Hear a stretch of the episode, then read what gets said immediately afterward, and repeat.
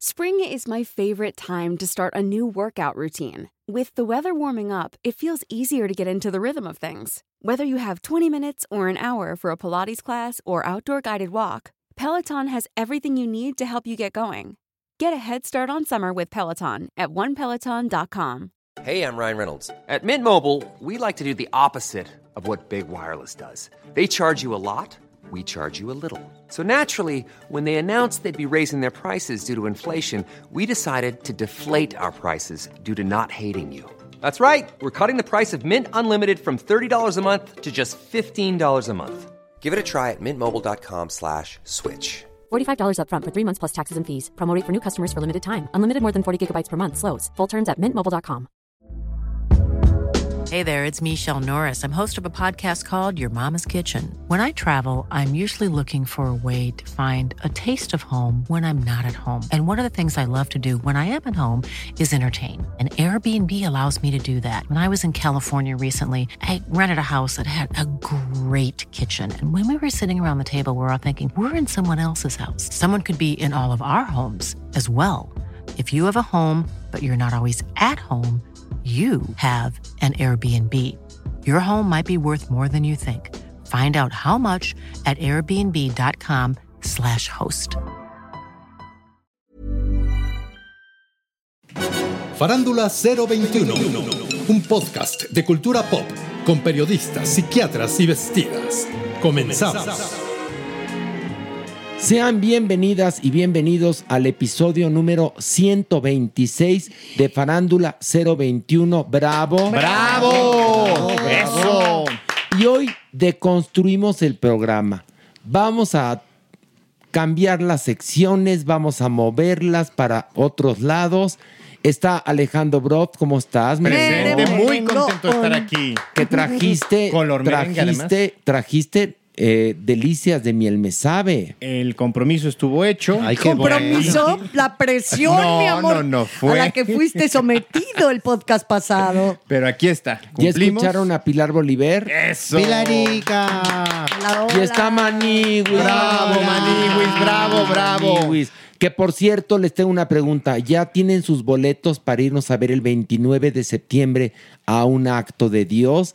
Que regresamos muy corta temporada. Aprovechen la promoción del 20% de descuento en todas las localidades para las funciones que hemos abierto.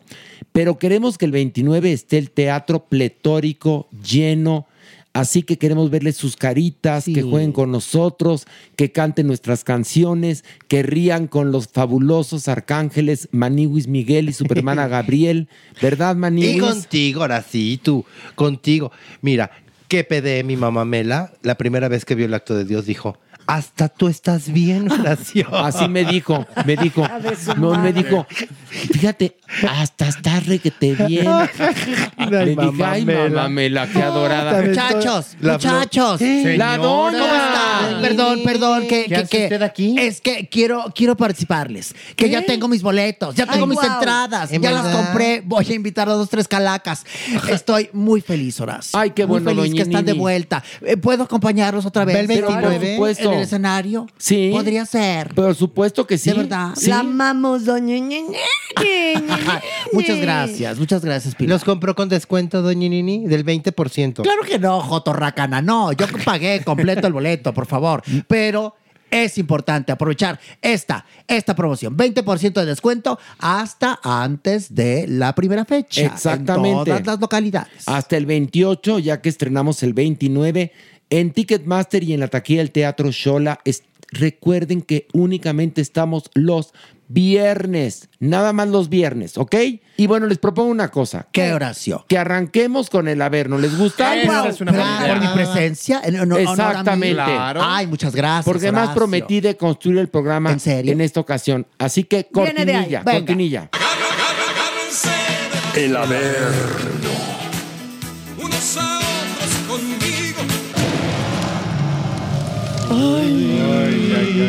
¿Quién dijo Qué emoción llegar con la ¿Quién doña dijo mello? Nini. De la mano de ella. Exacto. Es un privilegio para ustedes. supuesto, claro. Para Claro. ustedes. Horacio, estarás cierto en esto tú. Ni modo que para Totalmente. Por favor. Por Totalmente. favor. Porque yo soy un lujo. Un lujo para México, para un país. Y ahora para ustedes en su podcast. Por favor, Horacio. Totalmente, doña Sí, se, me, se me medio movió el puente. No, no se preocupe, doña. Un lujo. No, sí, no me preocupa. No me preocupa. Es un honor estar con usted. ¿Verdad que sí? Con Clararira. ¿Verdad? Es que Pocas veces tenemos la oportunidad de estar con alguien tan renombrado y tan famoso y tan ve. La doña. Ve, ojo de loca, no se equivoca. No, no, no, no, no, pero además la Maniwis viene en son de paz, lo cual es muy bonito. Qué bonito. Bueno, vamos a bajar, ¿no? Va, va, va, vamos. ahora sí. Una, dos, tres. ¡Ay,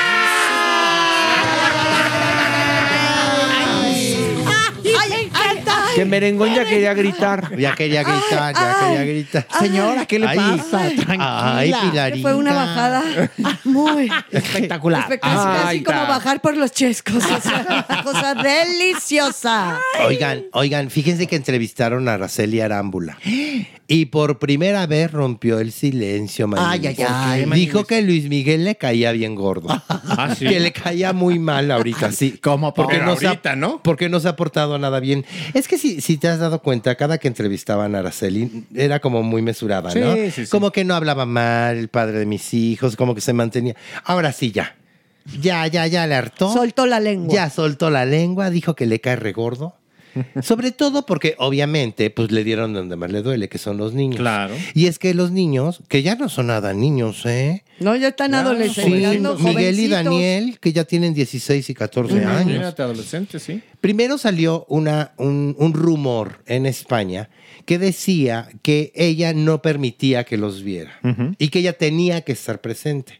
Entonces ella lo que dijo, a ver, momento, Maniguis, momento, no me empiecen a colgar santitos, Maniguis. Obviamente eso era un trato cuando los niños tenían 4 y 6 años. Pequeños. Pero ahora tienen 14 y 16, es otra cosa. Pero lo que sí es cierto es que ellos vieron unas fotografías cuando Luis Miguel fue a recoger a las hijas, ya sabes, de, De Paloma. de Paloma. Y sí le preguntaron, oye, ¿y por qué va mi papá a recoger a, esta- a estas personas? ¿No? Porque nunca ha ido a nuestra escuela por nosotros. Qué fuerte. Y pues ella dijo, bueno, es que mira, ellas no tu tienen la- papá es un ojete. Punto, ya. Pues sí. Eso ya, en Yo pocas creo que ya lo saben ellos. Tu papá es candil de la calle obscuridad de su casa. Totalmente. Y, Sí. y- y ya sabes, le dijo, no, es que mira, eh, ellas son hijas de nuestros amigos y tu papá está muy contento allá porque le gusta estar en España. Pero una vez más, o sea, como, como mediando, pero sí ya rompió el silencio. Ay, qué bueno, Ya me cae gordísimo. Qué se ha portado muy mal, porque sí, Sí. se ha portado muy mal. Oigan, pero les cuento una cosa. Eh, fue en- encontrado por la prensa este, un documento emitido por la Dirección Federal de Registro Civil del Gobierno de la Ciudad de México que informa que Luismi, a la fecha, o sea, hasta este día del 2023, no está dentro del registro de deudores alimenticios morosos. Pero puede haber una explicación. Es No decir, lo ha denunciado Araceli. Exactamente. Ella no ha querido participar en un proceso Ahí judicial. está. No significa que haya un conocimiento Exactamente, o un registro judicial de Eh, que sí esté depositando. Ahora sí que me arrancaste las palabras de la boca. Al abogadazo. Al momento que ella está diciendo, el señor me debe, Sí. Claro que le debe. Claro. No está en el registro de morosos, Sí, sí. pero de que esté en el registro de los morosos éticos, claro que lo Por está. supuesto. Exactamente. Ay, Clararira. Oye, y que, y que fue Michelle, ¿verdad? A verlo, a verlo. A Las Vegas. ¿Cómo? ¿Le llevaría la invitación tú? Yo creo que más que llevarle la invitación, le fue a presentar al próximo marido, yo creo, me Pues sí. imagino, ¿no? Fue a pedirle para la boda. Ay, Ay, no creo. No, le fue a pedir que cante en la boda. También puede Le ser. va a caer de, sor- de sorpresa, ya habíamos Pero dicho. ya les dije la semana pasada que si Luis Miguel va a la boda, opaca hasta la Ay, no, sí, Pues no. sí. No y más ir. ahorita que están los cuernos de la luna otra vez. No va a Eso es ir. cierto. Y No también- va a ir. No va a ir. Pero Michelle habrá ido a que le dé la bendición. Ay, no imagínate. Voy a decirle, papi, mira, me voy a casar, este es mi galán y ya. Eso sí. ¿no? Puede ser. Le llevó, le llevó el zapatito. Órale, coopérate. No, el Yo creo que le alfiler. llevó la invitación. Yo El creo que sí. alfiler. Sí, ¿crees? Sí, yo creo que sí. Pues sí, como un detalle. Me contó a mí Luis Miguel esta situación. A ver, cuéntenos, Ah, doña Eso me contó, pero él no va a ir porque la va a opacar. Yo le dije. Por favor, no vayas. Y no va a ir porque no le gusta andar en bodas. Exacto. Aunque, aunque con Paloma ya anda más sueltito, no le gusta andar. Además, imagínate la cola de gente que querría foto con Luismi. Eso sí. Pero mira, qué bonito sería compartir Oye, ese empezando por la Pasquel, no, no es cierto. es broma. Pero, sería muy bonito convivir esa parte con su hija, bailar. Pero el- sabemos que no es así. Bailar el Esa no es la mariachi loco. Ellos viven otra realidad, por favor. El baile del venado, no, pero la verdad, pues sí es tu hija. O sea, seas el más famoso, te van a perseguir. O sea, tendría que ir con un perfil intentando tener un perfil de papá, como más bajo, no así de llegar como el sol deslumbrando a todo mundo, evidentemente, pero pues sí es la boda de su hija. Pues sí. Utopías se llamó el capítulo. Pues sí. Utopías. Pero tampoco se merece estar ahí, ¿eh? A fin de cuentas. También. Quien se merece estar ahí es Stephanie, que aplaude Sí, y que lo Steph disfrute. ya lo dijo, la va a llevar Sí, a la Clararina. ella. No, y, y- y va a estar Humberto Zurita. También. Sí, también. Además. También. Sí, pero ese no paca mucho todavía a nadie, como el sol, pues. no, como el- no, no, pero, pero Luis Miguel, tú decir una cosa, hace bien en no ir porque no fue un padre presente. Exacto. La verdad. ¿Cómo para qué va? Oye, Araceli dijo que ojalá y ahora Michelle interviniera para que él le dé la manutención a los hijos, ya que ella intervino, Pues para que. Luis Miguel se, se reencontrara con Michelle Así o por lo menos la conociera, ¿no? Así es, eso dijo. Y, y dijo cosas bien fuertes. ¿eh? Dijo, por ejemplo, que ojalá eh, su amor de padre sea tan grande como su ego. Ay, Qué ay, fuerte. ¿no? Qué fu- No es que te es. digo, es que te digo, rompió el silencio Araceli, porque siempre se había mantenido como muy mesurada. Ya, era decir, ya me Pues más de tiene 10 años hasta acumulado la madre. todo. ya me la agarraron emputada, tiene Sí, toda la razón. Y con toda la razón, sí. Que además cuentan que ella para poder irse de, de la casa de Luis Miguel en Los Ángeles casi que tuvo que huir. No, bueno. Con los niños por la frontera, cuentan. No tengo ahora sí que los pelos de la burra en la mano. Pero hizo bien Araceli Sí. en romper el silence. Y decir que le cae gordo, Ay, sí, obviamente. obvio. Hizo bien, Maniwis. Muy Muy, bien. Hizo muy bien. Otro nivel. Vámonos, Vámonos. vámonos. vámonos. ¿Saben que hace unos meses sacó Ángel Aguilar y Steve Aoki, que es un DJ, una versión de La Gata Bajo la Lluvia, que se llama Invítame un café? Mm, No se llama la... así se llama, Doña Nina, Invítame un café, esta versión. Y obviamente le preguntaron a Shaila Durkal que qué opinaba de esta versión, porque ella es muy amiga de Steve Aoki, este DJ. Y dijo, pues bueno, mira, la verdad es que... Pues no me gustó mucho, lo hubiera hecho yo mejor, la Ah, verdad. claro. Eh, ¿Cómo se llama? Entonces ya le dijeron, no, pues invítame un café. Ah, mira qué original. o sea, como que no le gustó mucho. No hablo mal, ni muchísimo menos de de- de Ángela. pero pues sí, yo creo que le hubiera correspondido grabar una Cantarla, versión ella. cantarla a ella. Pero la pues se versión hubiera está puesto padre. las pilas. Sí, sí está a mí me padre, ¿eh? gustó. ¿Sí yo te la vi, gustó? Sí, sí, sí, la vi y la verdad me parece, pues es como un remix, es ponerle a, a esta canción porque la verdad es que la voz la hace muy parecida, tampoco es que digas qué diferente es la musicalización, es más bien el remix de Aoki, todo el rollo más tecno, entonces se vuelve más bailable, pero hagan de cuenta que es la misma, en ese sentido no es demasiado diferente. Pero a ver, pero La Gata Bajo la Lluvia es una canción torch, súper dolida, no Sí. es como para hacerla Sí, no, no, no, bailable. No, no, no. Perdón, no sé, ¿te a mí no me gustó. A mí sí ti me no te gustó. A mí no me gustó, pero sí defiendo Sí me gustó. que ella lo haya hecho. O sea, que bien, Aguilar, ella buscó, le trató y le, le intentó proponer algún ritmo diferente y se me hace muy ridículo que ahora Shaila varios años después aparezca y crea que pues la canción le pertenece. No, pues le pertenece a quien vaya, pague los derechos de autor y quiera cantarlo y se los Ay, den. yo, quiero, yo quiero conocer a Oki. Que me haga un remix de máximo. Acuérdate. De Acapulco. De María. No, hay que pedirle a Oki que nos haga un remix de En la Condesa, donde la verga caucásica es más gruesa. No, pero para eso tenemos a Tareque Ortiz. Eso Le sí. mandamos un saludo a Tareque. Tareque, un saludo. Ya te voy a ir a ver para que hagamos esa canción bien. Ay, sí, eso estaría padrísimo. Pero, pero Chaira, perdón, Shaila, Shaila. Shaila tiene razón. Chaila. Creo yo que hay canciones, yo creo, y es muy mi, muy mi pedicure, mi- sí, que sí, no deben de tocarse.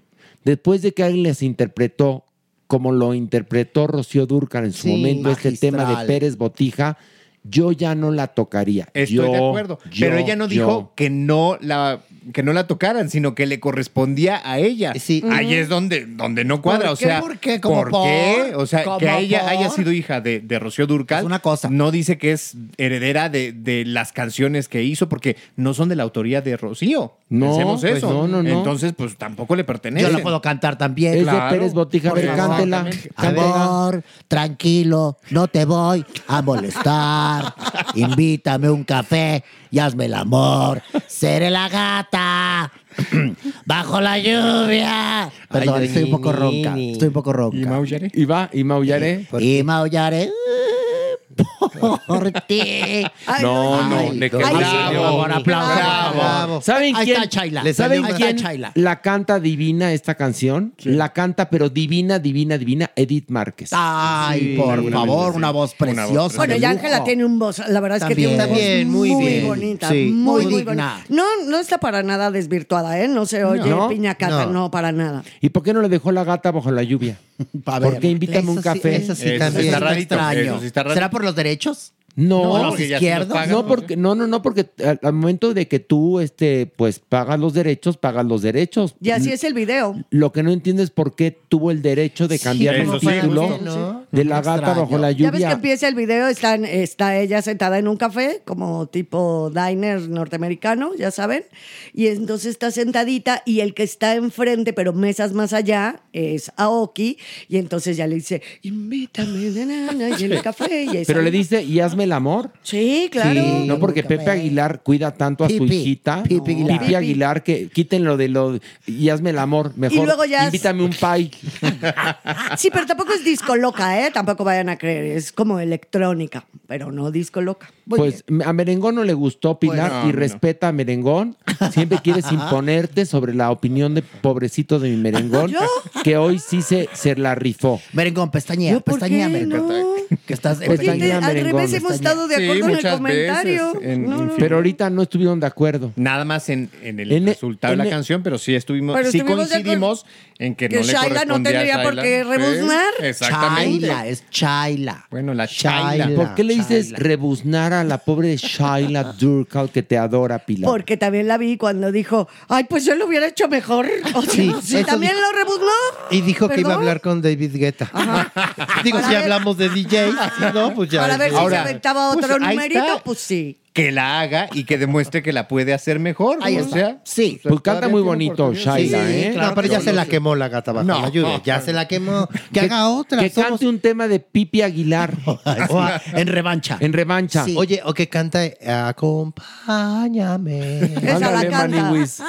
No te lastimes tu cuerpo. Tus mecates bucales. Vamos, vamos a bajar otro nivel. Vámonos. Una, dos, tres, vámonos. Maniwis, este ¿Qué? sí es chisme, chisme, chisme. A ver, chisme, chisme, chisme, chisme, chisme, Pues chisme. Libertad Palomo, Maniwis. Libertad Palomo, que la entrevistan, preguntándole que qué pensaba de Wendy Guevara. Y primero dijo, ay, pues no, no, no, no la sigo, no sé quién es. pero, pero sí sabía quién es. Por supuesto. No sabía quién es, pero, pero la verdad es que eh, ella a mí no me representa. Eh, fue una pena poder ver que esté expuesta de esa manera esta mujer. Y la verdad es que lo que ganó del premio, que mejor lo utilice para pagar sus estudios básicos. Sácale Ay, punta al lápiz. Ahí empezó, Maniwis. Porque obviamente eso causó indignación en los, ya sabes, en todos los seguidores de Wendy, que son miles y miles y miles. Y también, obviamente, de Paola. So, Paola, la super amiga de Wendy. Entonces- Correctivo. Otra oportunidad. Correctivo. Otra oportunidad. bueno. Otra oportunidad. Al arailo. Otra oportunidad. Al cangrejo. Otra oportunidad. Al peuteo. Otra oportunidad. Al joto, pues. Bueno, pues Paola, de plano, hizo un comunicado en un live diciéndole, ay, ay. a ver, yo a usted no la conozco, señora, y ni quiero conocerla, pero no se meta con Wendy. Así es que, ¿a usted qué le arde? Le decía, ¿a usted qué le arde? ¿Y sabe qué? Yo sí soy una argüendera y a mí sí me gusta el desmadre. Así es que si usted quiere, nos batimos a duelo porque voy a defender a mi, a mi amiga Wendy. Oye, Maniguis, pero las máximas ofensas, por lo que puedo ver, siempre es yo no la conozco. Claro, exacto. ¿No? No sé la quién primera es. dice, Oye. no sé quién es, yo no la conozco. Esa señora, no sé cuál es su carrera, de- porque las dos argumentan que no, se, conocen. Espérense, hay No, una los nueva. tres. Hay una nueva entre la chaviza, dirían. No la topo, ¿no la han visto? ¿No Sí, la han no, escuchado? sí, claro, no, no la topo. No la topo. Pero espérate, pero esto no acabó ahí. No. Porque la violencia escaló más. ¿Pero qué pasó? A ver. amenazas y todo. A Amenazas libertad de Palomo. muerte. Que ahí sí ya se está pasando. Porque yo entiendo, a ver, que, que los, que, que los seguidores de, de la influencer, pues sí la adoran. Pero una cosa es eso y otra cosa es que ya amenacen de Violencia. muerte a libertad. Llegó a, tan, a tal grado que tuvo que hacer libertad una rueda de prensa para decir que va a demandar. Va a demandar a, a, A los, Wendy. seguido- a los Y a los seguidores. seguidores. Pero pues imagínate, Ah, eso es, es pelearte con los molinos de viento. Pues, Lo que sí es que justo estamos viviendo un clima de violencia en donde cualquier cosa es suficiente para encender una mecha. ¿Qué pasa? Paola no había necesidad de que enfrentara así las cosas, decir, venga y me la madreo. Pero y... es la moda también. Pues sí, pero o imagínate, sea, es la moda en donde unos adolescentes en Puebla se parten la madre, Sí. dejan a un, a un eh, chavito a punto de perder un ojo, en donde también en un eh, incidente vial, dos este, automovilistas sacan un, un bat y el otro una pistola, y así va creciendo. Es que es Entonces, horrible. con mayor inteligencia. hay que Los las polvorines cosas. están Sí. demasiado, demasiado a- a- ahí en el momento. Entonces, Mm. cualquier cosita se enciende la mecha, se prende, se explota. Pero ¿qué pasa? Que traemos mecha corta, que es una manera de salir a la luz, de tener más seguidores. También Sí. hay todo un sistema No, que no, se- no, no, no. Pero aquí ahí tendría que haber cabido la, la, La prudencia. la cordura de parte de libertad. Por supuesto. Sí, de acuerdo. Al momento que le preguntan acerca de Wendy Guevara, decir, me da mucho gusto, gusto, qué bueno. que una mujer trans haya ganado la Casa de los Famosos Y se acabó. Claro. Y ya, y ya. Porque además ella lo, lo sufrió, o sea, ella sabe qué es atravesar por la Entonces, ¿para qué negarlo? fobia, la discriminación. Yo creo que pues lo vio como una oportunidad para subirse al tren. Es lo que De estoy alguna u otra manera, nadie teníamos presente algo que estuviera haciendo Libertad Palomo en este momento. No, sí, Sí, la estaba obra de teatro. En la obra de teatro. Los Arrepentidos. Pero sí. mira, entonces, de alguna u otra manera, jala el foco hacia, hacia Y- ella. Y tendrá más público en los arrepentidos. Pues tristemente, tristemente, no de la manera en la que ella habría querido. Y creo que eso es algo que también muchas activistas trans han dicho. A ver, el universo trans también es súper diverso. Nadie va a representar a todo el colectivo. ¿Por qué? Porque las mujeres trans y los hombres trans son muy diferentes. Bueno, pero hay una cosa. Tú puedes ser una persona trans y caerte mal con otra persona Claro, trans. por supuesto, es Como a mí, a mí una quien. persona trans me puede caer bien o mal. O mal. Pero en este caso, dada la, la violencia que vivimos y al no conocerla y no tener ningún tipo de opinión con, con respecto a Wendy Guevara, hubiera dicho qué padre, muy bien Y ya, por ella y se acabó. No O se se vale acabó, acabó dando conferencia de prensa Sí. diciendo que se va a meter un gimnasio para agarrarse a putazos. con o sea, Paola. Hazme el favor. Está de quinta. De quinta. Y, y- y- y peor tantito con toda la polémica que hay con respecto a que si las trans pueden entrar a los baños de mujeres Sí, o eso- no. eso Entonces, esto abona a eso también. Ese es exactamente el Y problema. es que sí, Paloma sí fue este. Palomo. Libertad Palomo. Ay, no, correctivo. correctivo, correctivo. Ay. Sí, ahora sí se lo merecía sí. absolutamente. Digo que Libertad fue muy, fue muy agresiva, la verdad, el, el primer Suena, comentario. como lo dijo la amiga, medio ardida. Sí. Porque a estas alturas del partido, perdón, si estás metido en cierto ambiente artístico, por, Por lo menos. ¿cómo no vas a saber quién es Wendy? Eso No, sí, eh, obviamente. ¿cómo no vas a haber oído en un camerino, en un café, en donde la casa de los famosos, el dice- exitazo que tuvo? De verdad, Obvio. no creo que, que Libertad Obvio. no tuviera. Entonces lo hizo desde Sí. un lugar como desde rencorcito, como desde Sí. ardor. Sí. Y sí, es así, los, así se oye. Porque y fue muy agresivo, diciendo que se la pasaba contando historias de miseria para llamar la atención.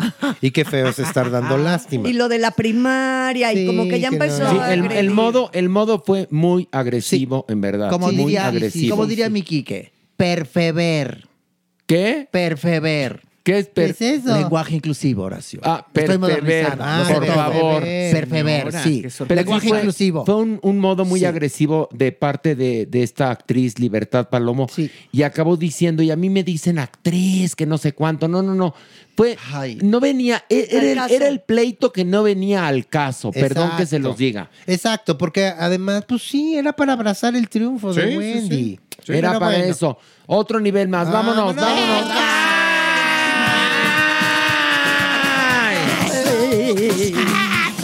Ay, Maniwis. ¿Qué pasó? Tiziano Ferro. ¿Qué le Tiziano pasó? está devastado. ¿Por qué? ¿Qué le pasó? Man, ¿sí se acuerdan? Ese italiano, Maniwis, que hablaba tan bonito de ¿Cuál las cantaba? mexicanos. Cantaba una muy bonita Tiziano Ferro. Muchas. En tardes, en tardes frías o en No me tardes basto, no sé solo, qué. yo solo no me basto. Ven aquí. Era esa, ¿no? No me acuerdo, Híjole, yo pero... agarré, en tampoco me curva, acuerdo. agarré en curva la Nailo. Pues no, agarré y a en mí curva la también. Nailo. A ver, no, no, la verdad es que yo no me sé ninguna de me Tiziano quedó Ferro. viendo como diciendo, ay, la Virgen. Y me, cae, me cayó un poco gordo, la verdad. Pero es de- guapo, ¿no? Pues Muy. sí. Sí. Era, porque ahorita está devastador. No, me digan devastado. eso. Es no que me digan se está eso. divorciando. Pero, ¿qué Se está pasó? divorciando de Víctor. Ah, perdón. Yo me acuerdo de tardes, tardes negras. El regalo más grande, alucinado. Exacto. Cantaba alucinado. El gran Ya. exitazo, exacto. El-. ¿Cómo, cómo era la De tardes negras. ¿Se acuerdan? Exacto. sí. Ándale, nada más que en el tono. No importa, era nada más hacer el. Ah, yo ya me voy de esta cabina. No, Sí, no, muchachos. Pilar, no, Me voy a no, subir no. los círculos No, del Pilar, infierno. no. Yo nada- ya saben que Divina. yo no canto, nada más era Sí una canta. referencia. Pero interpretas, para Pilar. Como eres actriz, interpretas. Pero ya me ahorita, voy oye, pero ahorita interpretó nuestro chiste de una manera tan mamuca. ¿Cuál? El que te hicimos ahorita de que qué? en el tono. y ya, Ay, me no, voy. ay, me voy. Ay, usted, ay, por Dios. No puedo subir al infierno. Oiga, pero déjenme contarles el chisme Ay, de Tiziano aquí. Ferro, Clararira. Les digo que se está divorciando de su marido Víctor Allen Maniwis. Se casaron en julio del 2019 y tuvieron dos hijitos. Pues bueno, el pedicure es que Tiziano no puede llevar a sus hijos a Italia porque ellos vivían en Los Ángeles. Y es un pedicure, Maniwis. Está destrozado mi Tiziano destrozado, porque el señor este sí le puso así como un ultimátum, así de, ¿sabes qué? Hasta para allá, no quiero tener mayor contacto contigo. Ay, Y pues nada, pues pobre. ¿no? Oye, pero además de una cosa, Tizan, Tizan, Tiziano. Tizano. Correctivo. Correctivo. Ay, no, pero dáselo a la manita. Tiziano. Sería Tiziano. Tiziano. Bueno, Tiziano además escribió un libro que quería presentar y entonces su libro, él como Agatha Christie, quería llevarse a los mijitos a la presentación del libro Ah, que era fuera de Estados Unidos. No, y no, entonces el marido, que es mucho mayor que Tiziano, le dijo, stop in the name of love, no puedes ir ni llevarte a los mijitos. Hasta canceló su presentación. Canceló la presentación del libro porque Sí, es del libro. Es Es escritoira. Escritoira. Bueno, justamente hace 17 años fue cuando Tiziano Ferro dijo los horrores de las mexicanas que todas eran bigotonas y que Ay, la única ay. mexicana guapa era Salma Hayek. Sí, exactamente. ¿Qué? ¿Eso dijo? Eso. Imagínense si eso favor. hubiera sido ayer o hace unos apenas unos años atrás. No, no, no. Estaría cancelado porque en ese momento se canceló al señor. Todas las mexicanas que eran muchas eran fans, muy fans de este hombre. Sí tenía una voz muy potente, muy al estilo italiano, ya saben. Y sí tenía muchos número unos colocados en la radio. A partir de ese momento nunca más se supo nada Así de ese es. Bueno. señor aquí. En ese entonces todavía iba de galán, de galán heterosexual, Sí, no había salido del closet. es, entonces todavía era este hombre al que todas las mujeres buscaban y que rechazaba de Y- alguna u otra manera. Ya después Y les había salió del closet y, Bueno, y además bastante historia, pendejo hace 17 años que pensó que ese programa donde declaró eso fue en Italia. Así es, en Pero ya había internet. Sí. Nunca pensó que nos iba a llegar. No, porque- O sea, el hipócrita, ¿me Abyecto, entiendes? claro. Hipócrita y abyecto. Porque es que eso sucedía mucho tiempo atrás. Tú podías decir algo Sí, en un país y no pasaba qué nada. importa porque no se van a dar cuenta. ¿Y qué crees, Maniwis? Ya se quedó para la eternidad. Y es- eso fue en el RAI, en, en- en la cadena. En la RAI, sí. Ajá, en la RAI. Y, y obviamente nos llegó aquí a México. Pero nos llegó al día siguiente. Obviamente, Maniguis. y como bien dice Pilarica, ¿eh? se le vino la carrera para abajo, y nunca más volvimos a Ay, saber. es más, qué bueno que ya el marido lo, ban- lo Ay, abandonó. sí. Y Por que- Jota Liosa. Mira que decir que Salma Hayek, la más guapa, por favor. Por eso se le hundió la carrera. Es que no la conocía usted. Cállate, asqueroso.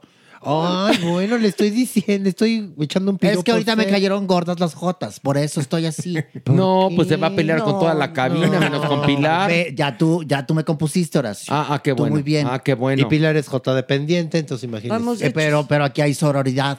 Y, y, bueno, Pito ese, Pito, Pito no es ni homosexual ni heterosexual. No, no, no, no. Pito es. Sí. Pito es pito. Sí. Pito es pito. Como deberíamos de ser los seres humanos, ¿no? Todos Somos. Ser. Ser. Ser, punto, Punto. ser. Ser, exactamente. Exactamente, hay que ser. Mira, Como manigui, ser y puto. Perdón, punto. No, punto. punto. Por eso. ¿Qué fue lo que dije? Ser y Punto. Es, muy bien, tú muy bien. Muy bien, Joto. Venga. pero ya. bueno, pobre Tizan, Tiziano. Ay, no. Correctivo. Correctivo. Ándale. No, pero dámelo más fuerte, más fuerte, más fuerte. Ay, no, Venga. ya, no Más te- fuerte no que te me vayas gustó. a excitar. Ándale. Ahora sí sentí rico. ¿Por qué se me dificulta el pinche nombre de Tiziano Ferro? Bueno, porque tampoco es un nombre común, así No, como. claro que sí. A ver, dilo como italiano, Horacio. Tiziano. Tiziano. Tiziano. Ahí te sale bien. Ahí ya. Voy a pensar en italiano cuando diga su nombre. O enano, Tizi, ano. Pues sí, pero bonito. lo que te voy a decir una cosa. Lo único que me da gusto de todo esto es que Tiziano Muy bien. No, supo. Tiziano. Porque no son dos Zetas. Dos Ay, ahora resulta que voy italiana. Dos Clararina. Cuando es dos. Zetas, es Titz. ¿Y paparazzi? Como ¿Cuántas pizza. lleva? Pa- pa- paparazzi, Y ¿cuántas Tiziano lleva una ¿Y Z paparazzo cuántas lleva? Tiziano. Tiziano. Tiziano como el pintor. Anda. O Tiziano. Tiziano. Eh, también. O, Ferro. o Anotizi. Ferro. Ferro, exactamente. Sí llevaba bueno, el albur en su nombre, ¿no? O el ferro en el, en el ano de no, Tizi. él, él traía. Y, te- El te- y fierro seguro el- es pasiva, porque ya. ¿Me entiendes? Ya llamarte Sí. Tiziano. Y Ya. es pasiva, sí. Debe seguro. ser pasita, lo cual no es bueno ni malo. No, es solamente es pasita. y ya. exactamente. ¿Cuál es el problema? Ay, man. Le gusta la bueno, pues hoy empezamos con el Averno, lo cual promete. muy bonito, muy Ay, muy qué bonito. bien. Qué buen empiezo. ¿Qué viene? ¿Verdad? Muy bien. ¿Le gustó, Les- doña les Nini? felicito, les felicito. Muy buen empiezo. Bueno, vamos a una pausa y volvemos con mucho más aquí en Farándula 021.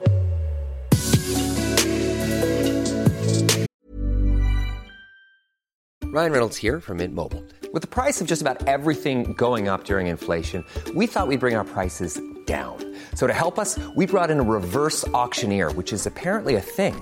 Mint Mobile unlimited premium wireless. Ready to get 30, 30, bit to get 30, bit to get 20, 20, 20, bit to get 20, 20, bit to get 15, 15, 15, 15 just 15 bucks a month. So, Give it a try at mintmobile.com slash switch. $45 upfront for three months plus taxes and fees. Promo rate for new customers for limited time. Unlimited more than 40 gigabytes per month. Slows. Full terms at mintmobile.com. Spring is my favorite time to start a new workout routine. With the weather warming up, it feels easier to get into the rhythm of things. Whether you have 20 minutes or an hour for a Pilates class or outdoor guided walk, Peloton has everything you need to help you get going. Get a head start on summer with Peloton at onepeloton.com. Hey there, it's Michelle Norris. I'm host of a podcast called Your Mama's Kitchen. When I travel, I'm usually looking for a way to find a taste of home when I'm not at home. And one of the things I love to do when I am at home is entertain. And Airbnb allows me to do that. When I was in California recently, I rented a house that had a great kitchen. And when we were sitting around the table, we're all thinking, we're in someone else's house. Someone could be in all of our homes as well.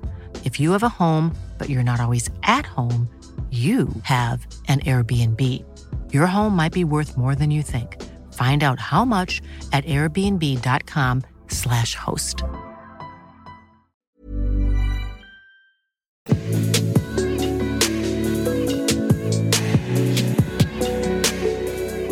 ¿Cuántas veces no nos descubrimos repitiendo los mismos patrones de comportamiento de nuestros padres?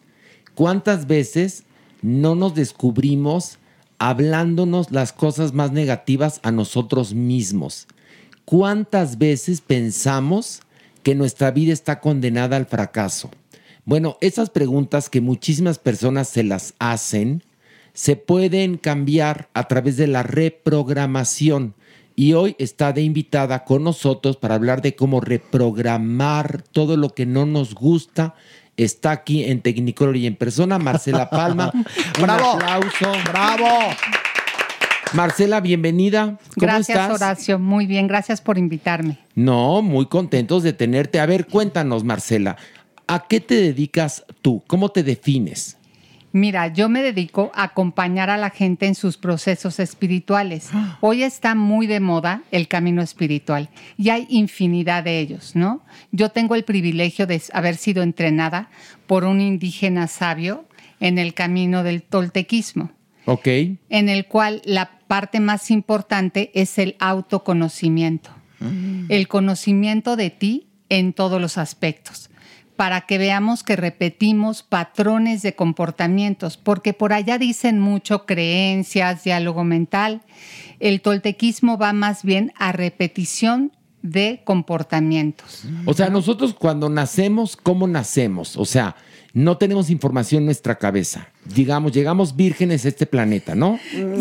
Si naces puro Ok. y virgen, como Sí. dices tú, en estado de pureza, decimos en el camino espiritual. Ok. Y conforme va avanzando tu vida, imagínate que te sientas en una obra de teatro, ¿sí? Y en esa obra de teatro el niño no sabe cómo actuar en Planetilandia. Entonces dice cómo se hace todo y entonces empieza a ver a sus papás actuando. Y entonces el niño empieza a guardarlo en lo que llamamos, bueno, yo le llamo la caja negra de BB Box que allá afuera le dicen la caja del subconsciente, pero a mí decirle caja negra se me hace fantástico, después verán por qué. Ok, entonces vamos archivando todo en esa caja negra y nos vamos convirtiendo en algo que no queremos convertirnos. Por una razón, porque nuestros padres nos cuidan, nos protegen y el niño lo que más busca en el niño, en, el- en la vida, es aprobación y amor. Y entonces si el niño busca el amor, dice, si me parezco a mi papá, ¿cuántas veces de niño, ay, te pareces mucho a tu papá? Y el papá pone una sonrisa de oreja a oreja. Entonces el niño dice, si yo me parezco a mi papá y imito sus comportamientos, me va a amar. Y como los padres te nutren en el planeta, entonces el niño va a hacer todo lo necesario para tener la aprobación de los padres. Ok, pero llega un momento en el cual te das cuenta que te convertiste en tus padres y no está padre, o, o te convertiste en algo que no querías y quieres recular, como se diría vulgarmente. Es justamente a lo que tú te dedicas, a reprogramar, a, sacar de tu subconsciente esas programaciones que te hacen infeliz y que a veces ni siquiera lo sabes, pero, pero no estás pleno, no estás armónico, estás en depresión y al momento de que te puedas quitar o te puedes quitar esas grabaciones, te conviertes en una persona independiente y libre. ¿Es verdad o Es- estoy bueno, idiota? Sí, es verdad. Ok. Realmente se llama la recapitulación. Esa recapitulación es un término muy tolteca, ¿no? A eso dedicaron su vida los antiguos, indígenas, hombres de conocimiento, nahuales, nahualas. Ellos lo que hacían era observar su vida. Lo observaban y veían qué comportamientos estaban imitando, copiando de sus padres, para de esa manera desaprenderlos. Y los, perdón la pregunta, los nahuales eh, también como tú, ayudaban, guiaban a, a las personas, no, nada más No. era un autoconocimiento. Exacto, como lo hago yo. Yo realmente es un proceso que tengo en mi vida desde hace 15 o 20 años. Y si alguien requiere un poco de acompañamiento, con mucho gusto lo hago con ciertas personas que de verdad están comprometidos en su proceso, porque es un proceso muy fuerte que implica muchos cambios, no a nivel interno, también a nivel externo, ¿no? Porque allá afuera hay muchos términos como suelta y fluye, ¿no? Pero yo digo, a ver, ¿Cómo? hay que comprender fácil, ¿no? cómo- Suelta claro. y fluye. Hay que comprender que si todo lo copiamos y yo tengo un paciente frente a mí que observó que su mamá no podía soltar a su papá y estaba amarrado a él todo el tiempo, pues esa persona, por más que le diga suelta, pues no va a poder soltar. Entonces lo que tenemos que hacer es recapitular su vida para observar esos patrones de comportamiento y poderlos transmutar. Desde la salud mental, nosotros tenemos como un concepto que es el inconsciente. Esto en las corrientes freudianas y en las corrientes del psicoanálisis. El inconsciente hace que a veces repitamos patrones. Un punto importante es para los expertos en salud mental, pues entender o identificar estos patrones para justamente explicarlos a la persona, subirlos a aspectos conscientes, pasarlos como a los lóbulos frontales y que entonces la gente pueda reanalizar y resignificar su vida. Estos conceptos que esta terapeuta nos está dando tienen que ver también mucho con esta filosofía New Age neotolteca sirven para algunas personas, tienen funcionamientos también terapéuticos porque es sacar como vivencias del pasado y patrones específicos para reestructurar. Eso se puede hacer desde el psicoanálisis. Eso también otras personas lo pueden manejar desde los psicodélicos con hongos, con ayahuasca. Algunas personas tienen que pueden llevar esta guía y otras personas lo harán desde las ciencias o desde las artes alternativas. El psicodrama también. ¿va? El psicodrama también funciona muy bien. Entonces, toda esta representación, lo que hacemos justamente es para ayudar. ¿Cómo se ayuda? Muchachos, aquí es por, por la repetición. El repetir nuestras vivencias, el repetirlo, repetirlo, repetirlo, hace que entonces Candel, que es un gran neurocientífico, dice que con la repetición, una cosa muy virtuosa aristotélica, nos permite entonces darnos cuenta y cambiar patrones. Y eso creo que es lo que estás haciendo. Pero a ver, vámonos desde el principio. Eh, un ser humano se conforma su psique en los siete primeros años, ¿no? Y por algo muy simple, que lo comentábamos. Nosotros buscamos casarnos con nuestros padres, ¿no? Inconscientemente. Y estamos una y otra y otra vez en este disco. Entonces ahora, con, con lo que tú dices y, y contigo a- aquí, Adorada Palma, ¿cómo poder reestructurar? ¿Cómo poder desarmarme y conformarme nuevamente en esto que ha sido recurrente a través de los eones, de A, los a siglos? ver, exactamente. Una muy buena pregunta de la supermana Marcela Palma. ¿Cómo deconstruirnos para construirnos? ¿Cómo, cómo lo haces tú? Mira, primero ponemos el cuento de nuestra vida y nuestros padres nos enseñaron a interpretarlo de una manera. Entonces, una manera de sanarlo muy rápido, bueno, es rápido, pero es reinterpretar cada invento, cada evento de tu vida, ¿no?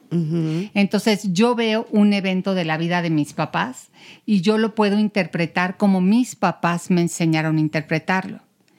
Y entonces, si yo cambio lo que veo de ahí, en lugar de, ay, es que mis papás se peleaban horrible y se divorciaron, simplemente llevaron un proceso, el ciclo se terminó y se separaron y cada quien se movió a otra experiencia, voy reinterpretando. Y la reinterpretación de tu cuento te ayuda a sanar muchísimo. Es que esto que tú mencionas es fantástico, porque no nada más es la reinterpretación, tú estás haciendo algo más denso, más profundo, Sí. que se llama resignificación. Sí. Entiendo que no todo el mundo aquí va a tener papá y mamá, habrá gente que solo tenga mamá, habrá O gente papá. que tenga papá. También estas carencias pueden ser o pueden interpretarse como dolorosas. Pero el punto es cuando nosotros ayudamos a la gente a reinterpretar, a resignificar, van cambiando la manera en cómo se relacionan. Claro. Y eso es importantísimo. Pero es que es muy difícil resignificar, Marcela, o es muy fácil Mm, resignificar, no. porque Pero se yo- dice fácil, pero a ver, resignifica. pero yo creo que es un más bien grito, desde- un golpe, ¿no? desde- Perdón. yo- yo creo que para- para tener el bullying. Ahorita hay que hablar del bullying, ¿eh? Para tener toda esta sabiduría, ¿no? Como lo tenemos aquí en la mesa, primero hay que reconocernos nosotros, ¿no? O sea, Claro. reconocer. Observarnos. Exacto, lo que acaba de decir eh, Marcela perfectamente. Y, por ejemplo, yo decía, ¿por qué me descubro haciendo cosas que hace mi mamá? Y un día. Mi, mi- mi doctor me dijo, acéptalas, abrázalas y en ese momento empezaron a fluir muchas cosas. Yo creo que desde reconocer estos patrones de conducta, pues nos ayuda mucho justamente a resignificar todo lo Nada demás. más una ¿no? pequeña cosa. Bueno, todos los que estamos en esta mesa, evidentemente, venimos de lugares donde nos hemos podido dar cuenta décadas atrás, no ayer, de quiénes somos, cómo somos, cómo actuamos, qué patrones de nuestros padres repetimos. Y pues es más fácil, ¿no? Ahora sí que entrar a una terapia de la que sea pero cuántas personas no se dan cuenta, ni siquiera vislumbran lo que en esta mesa se está hablando y no llegan a decir necesito una terapia para volver a resignificarme. Ok, esto es algo bien interesante, Pilar, porque la mayor parte de la gente no es autorreflexiva. Eso es a lo que iba. Vivimos normalmente y como sea y día a día. Como el borras. Pero a ver, figuras como los terapeutas, figuras como los psiquiatras, psicólogos, chamanes, brujos, curas, han existido en la humanidad. ¿Por qué ¿Qué creen? Hemos encontrado de formas, digamos, empíricas y en otros momentos científicas que la visión del otro sobre nuestros actos, patrones y conductas nos puede ayudar a cambiar. Obviamente esto a finales del siglo XIX y el siglo XX llegó No, durísimo con el psicoanálisis, pero las filosofías indias tenían ya como esta visión de alimenta a tu Dios interno y mira hacia adentro. ¿Va? Que O- se ok, pero a ver, miro hacia adentro, Marcela. Marcela Palma es con quien estamos platicando. Marcela, miro hacia adentro. Por fin reflexiono y me doy cuenta que no soy feliz. Voy contigo. ¿Cómo me vas a ayudar para poder quitarme todos estos traumas, estos este, vicios de comportamiento, etcétera, etcétera, etcétera? A ver, mira, ya cuando una gente llega y dice no más, es porque está dispuesto a abrir su caja de. Pandora. Exacto. Decimos en el camino espiritual, el maestro llega cuando el alumno está listo. Entonces de repente hay un momento en tu vida que dices no más. Y entonces estás dispuesto a poner tu caja de Pandora aquí y decir la voy a analizar. Y entonces vemos, a ver, ¿qué estás viviendo ahorita? Y encontramos la causa en el pasado. Yo lo manejo mucho a nivel de energía, de puedo ver cosas y entonces puedo decirte, esto sucedió a tus cinco años, ¿no? Por ejemplo, si alguien está en estado de lucha constante, como la gente que es buleada, está en un estado de lucha permanente que A ver, a hay que tocar ese tema. ¿Qué pasa con la gente que, que ha sido buleada? Cuéntanos. Imagínate que tú, el bullying muchas veces empieza desde la casa. Claro, por con supuesto. un padre que empieza, eres un burro, no das una, o una manera de bullying es preferir un hijo que al otro y empezarte a desvalorizar desde niño, ¿no? Y entonces esto va aumentando, va aumentando porque el niño se empieza a sentir que está atacado todo el tiempo. Entonces, donde vaya, está en estado de alerta. Y eso pasa a que tú eres muy grande y marca tu vida. Porque luego no quieres hacer cosas porque te da miedo la crítica, miedo el rechazo. Se vuelve una cosa muy compleja que podríamos hablar horas sobre él, ¿no? ¿Y regresas a ese momento? O sea, Sí. en una terapia tuya, por Sí. ejemplo, regresar a esos momentos en el que fuiste bulleado, la sensación que tuviste. Eso se hace mucho en psicodrama, ¿no? En el teatro también. Eh, nosotros llevábamos una, una materia específica de esto y hacíamos muchos ejercicios con eso también, Pero es como lo estás importante que les mencionando. diga algo. Eh, tenemos esto con una mezcla también del manejo de energía. Mm. ¿Por qué? Porque hoy está comprobado que tus emociones generan realidad. ¿No? Entonces a veces dicen que yo soy medio ruda en terapia. Así dicen, si ti- tienes muchas fuerzas, irás con Marcela, ¿no? Si no, búscate a alguien más amoroso. Pero porque tengo un conocimiento diferente y sé que si te dejo en el drama mucho rato, va a salir una onda que va a encontrar otra en sentido contrario y regresa. Entonces yo les digo, cinco minutos para llorar y para. ¿Por qué? Porque soy responsable con tu vida, porque sé las leyes y una de las leyes que más deben de entender es todo lo que sale regresa, la ley de la vibración y es real y es ciencia. Entonces, si yo me mantengo vibrando algo un rato, encuentro una onda de choque, como cuando chocas con una pared y regresas a la misma velocidad. Por eso sucede que una mujer que eh, vio a sus padres tener eh, eventos de violencia busca un marido golpeador. Exactamente. Imagínate que tú vas grabando en lo que nosotros llamamos el campo cuántico, que somos un campo de información, vas grabando todo lo que viste. Un hombre golpeador, mi papá golpeaba a mi mamá, lo voy gra- grabando en la black box y también a nivel del campo cuántico. Llegamos a una edad en que de repente me dice Horacio, Marce, vámonos a ligar a alguien a un antro, ¿no? Y entonces yo me voy con una pancarta que dice, yo necesito quien me agreda. porque el cuerpo se siente cómodo con lo conocido. Ojo ahí, ¿eh? Siempre vamos a tender a estar en el pasado porque ahí es donde tenemos comodidad. Ojo ahí. Y entonces yo voy a llegar con mi pancarta y si él fue, no sé, yo por ejemplo abusada, ¿no? Y él abandonado, él va a llegar con su pancarta y yo necesito quien me abandone. Entonces yo le digo, Horacio, ¿qué crees? Me gusta la de allá. Y a mí me gusta la de allá. Corru- corrijo, podría mejor decir, me gusta la información del pelirrojo y a mí me gusta la información de la güera. Yo decía desde chiquita que teníamos unas antenitas, ¿no? Ay, Más es bien eso, así como sí. con mis amigas cuando íbamos al antro Sí. o a buscar, o, o veía yo al novio, o ellas veían a mis novios, ¿no? Y decían, es que tienes unas antenitas, ti, ti, ti, ti, ti, ti, ti, ti, ti, para encontrar precisamente a alguien que eh, después de cierto tiempo no te va a apreciar igual que parecía que te apreciaba de un principio. Y siempre un poco se repiten, ahí sí se repiten patrones Ahí, muy ahí te va cañones. porque ahí aplica la famosa ley de la atracción, ¿no? La misma información se atrae, pero también entra algo que se trabaja mucho en el toltequismo, el diálogo interno. Mi pareja hace algo, ¿no? Nada más me dice, ay, Marcela. Y si mi mamá me decía, es que tu papá gritaba todo el tiempo, yo voy a empezar en mi diálogo interno. Ay, es que me está gritando, me está diciendo, me está agrediendo.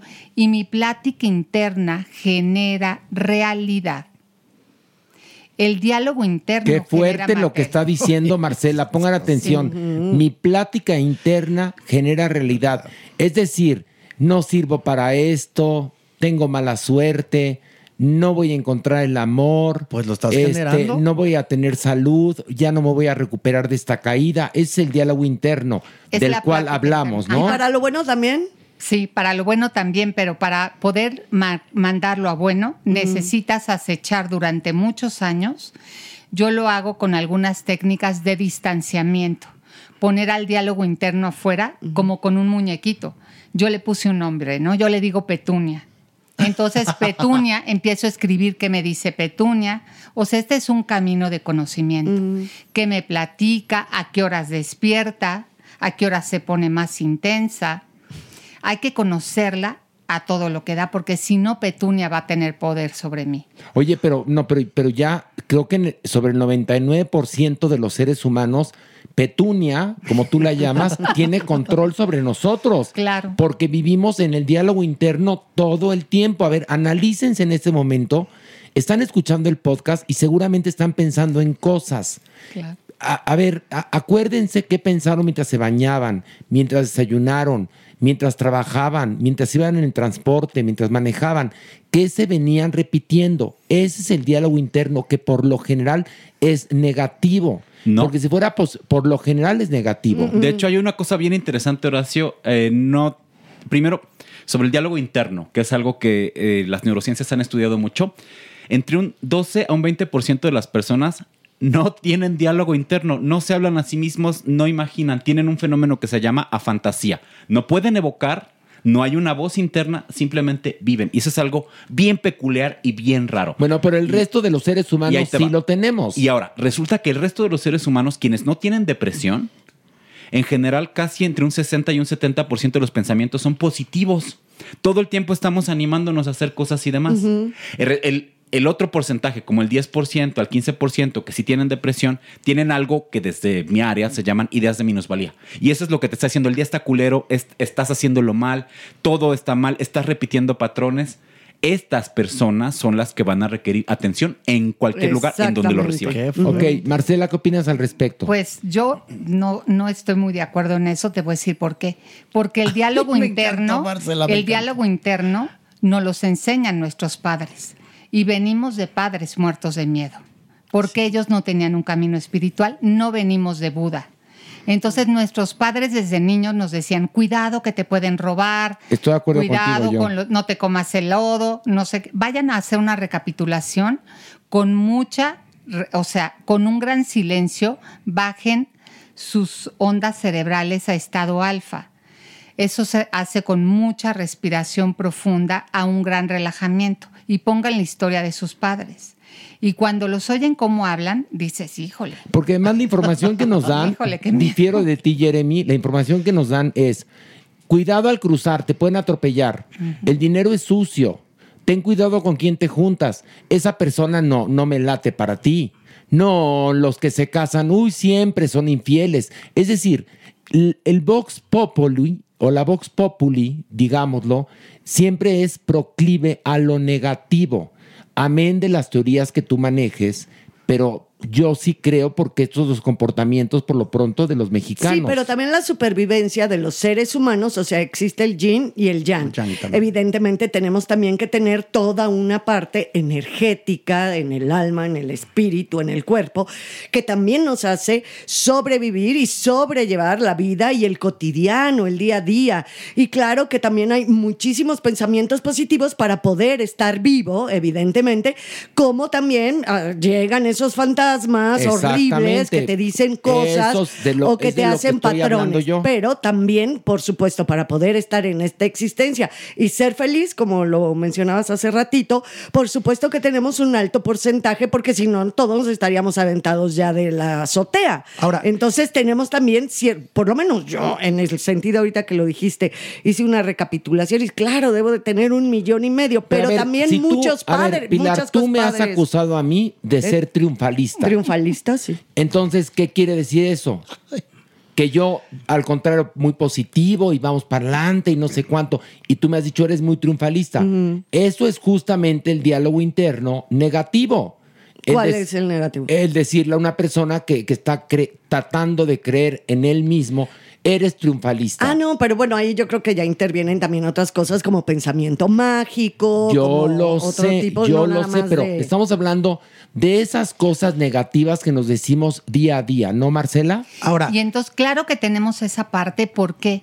Pero el chiste es enseñar a la gente a conectarse ahí. Aquí hay una ventaja. El cerebro no para. O sea, el cerebro siempre está continuamente, piensa, graba, descansa, pero se activa y entonces los estímulos, si tocamos, si no. Entonces aprovechar este momento, si usted nos está escuchando, justamente para tener este diálogo interno de cómo está mal, si está bien, cómo podemos activarlo y qué mejor que con, con Marcela, ¿no? A ver, yo los invito a lo que antes tú de que Marcela diga? La práctica que yo dejo en palitos 1, plastilina 2, en los niveles más bajos de los talleres que doy, es esa práctica exactamente, pero tiene que ser por escrita. El doctor luego les va a explicar por qué, pero tiene que ser Ah, por es escrito. justamente cuando pasamos a la verbalización, ya estamos moviendo como ideas y estamos expresándolas. Escribirlo Más. implica una autoscopía, una revisión, y entonces lo puedes leer y entiendes parte de tus propios procesos de pensamiento. ¡Ay, qué padre! Entonces, eso, o sea, escribir es algo que los humanos tenemos que rescatar. No, pero déjame contarte al contarles algo. Actualmente, eh, en una clase en especial que doy, está todo es escrito a mano. Todo. Les prohibí bueno. usar computadoras, bueno. todo para que les entre realmente directo al cerebro. O sea, que salga y entre. Y todo es a mano, a mano, a mano. Y están avanzando los chavos muy rápido. Escribir a mano ahí mejo- da mejorías cognitivas como incremento en la velocidad del pensamiento, mayor pensamiento complejo, porque a mayor pensamiento complejo, ¿qué creen? Mayor resignificación, mayor reentendimiento Claro. y una mejoría justamente en las habilidades para entendernos a nosotros mismos y a los demás. Escribir a mano mejora tu empatía. Oiga, doctor, amén de sus estadísticas que no coinciden con lo que yo pienso, y tendrá usted sus fuentes, normalmente durante el día tenemos diálogo interno quienes lo tenemos. Y en ese diálogo interno hay cosas negativas y cosas positivas. Cuando permean más las negativas es cuando tenemos que reestructurarnos y terminar con esos patrones que nos han hecho daño, ¿no? claro, pero ¿cómo lo vamos a hacer si no nos conocemos?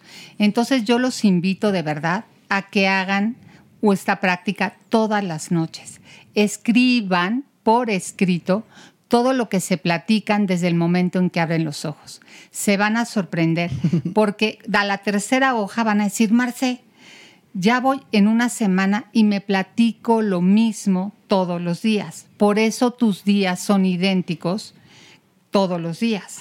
Porque si mi diálogo interno genera mi realidad y yo me platico lo mismo todos los días, cuando tú te das cuenta y lo escribes, sale esta palabra mágica que dicen mucho los toltecas en los libros de Castaneda, darte cuenta. Quien se da cuenta empieza a tener más conciencia, conocimiento de sí. Y entonces podrá cambiar. Y entonces te paras en la mañana y dices, ya me di cuenta. Te vi, Petunia. Gotcha. ¿No?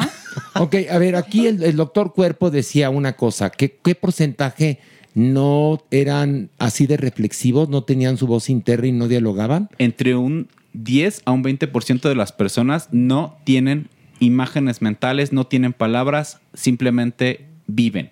Ok, y ellos nunca se van a dar cuenta si son infelices o son felices. Pueden sentir emociones, nada más simplemente no, hay pero un diálogo. en algún momento una reflexión de ¿Soy feliz o no? Soy feliz o no soy Punto. feliz, me realicé o no me realicé, no va a llegar el momento en el cual tengan este este este esta anagnórisis, esta toma de conciencia. Pueden hacerlo, pero no mediante un diálogo interno. Y eso es algo bien extraño. Complejo. Y un 5 a un 10% de las personas tienen a fantasía, ni siquiera pueden evocar imágenes. Otras personas... Ay, Dios mío, En escucha esto, no, ahí viene otra cosa más interesante. Otras personas tienen solamente un diálogo interno con imágenes.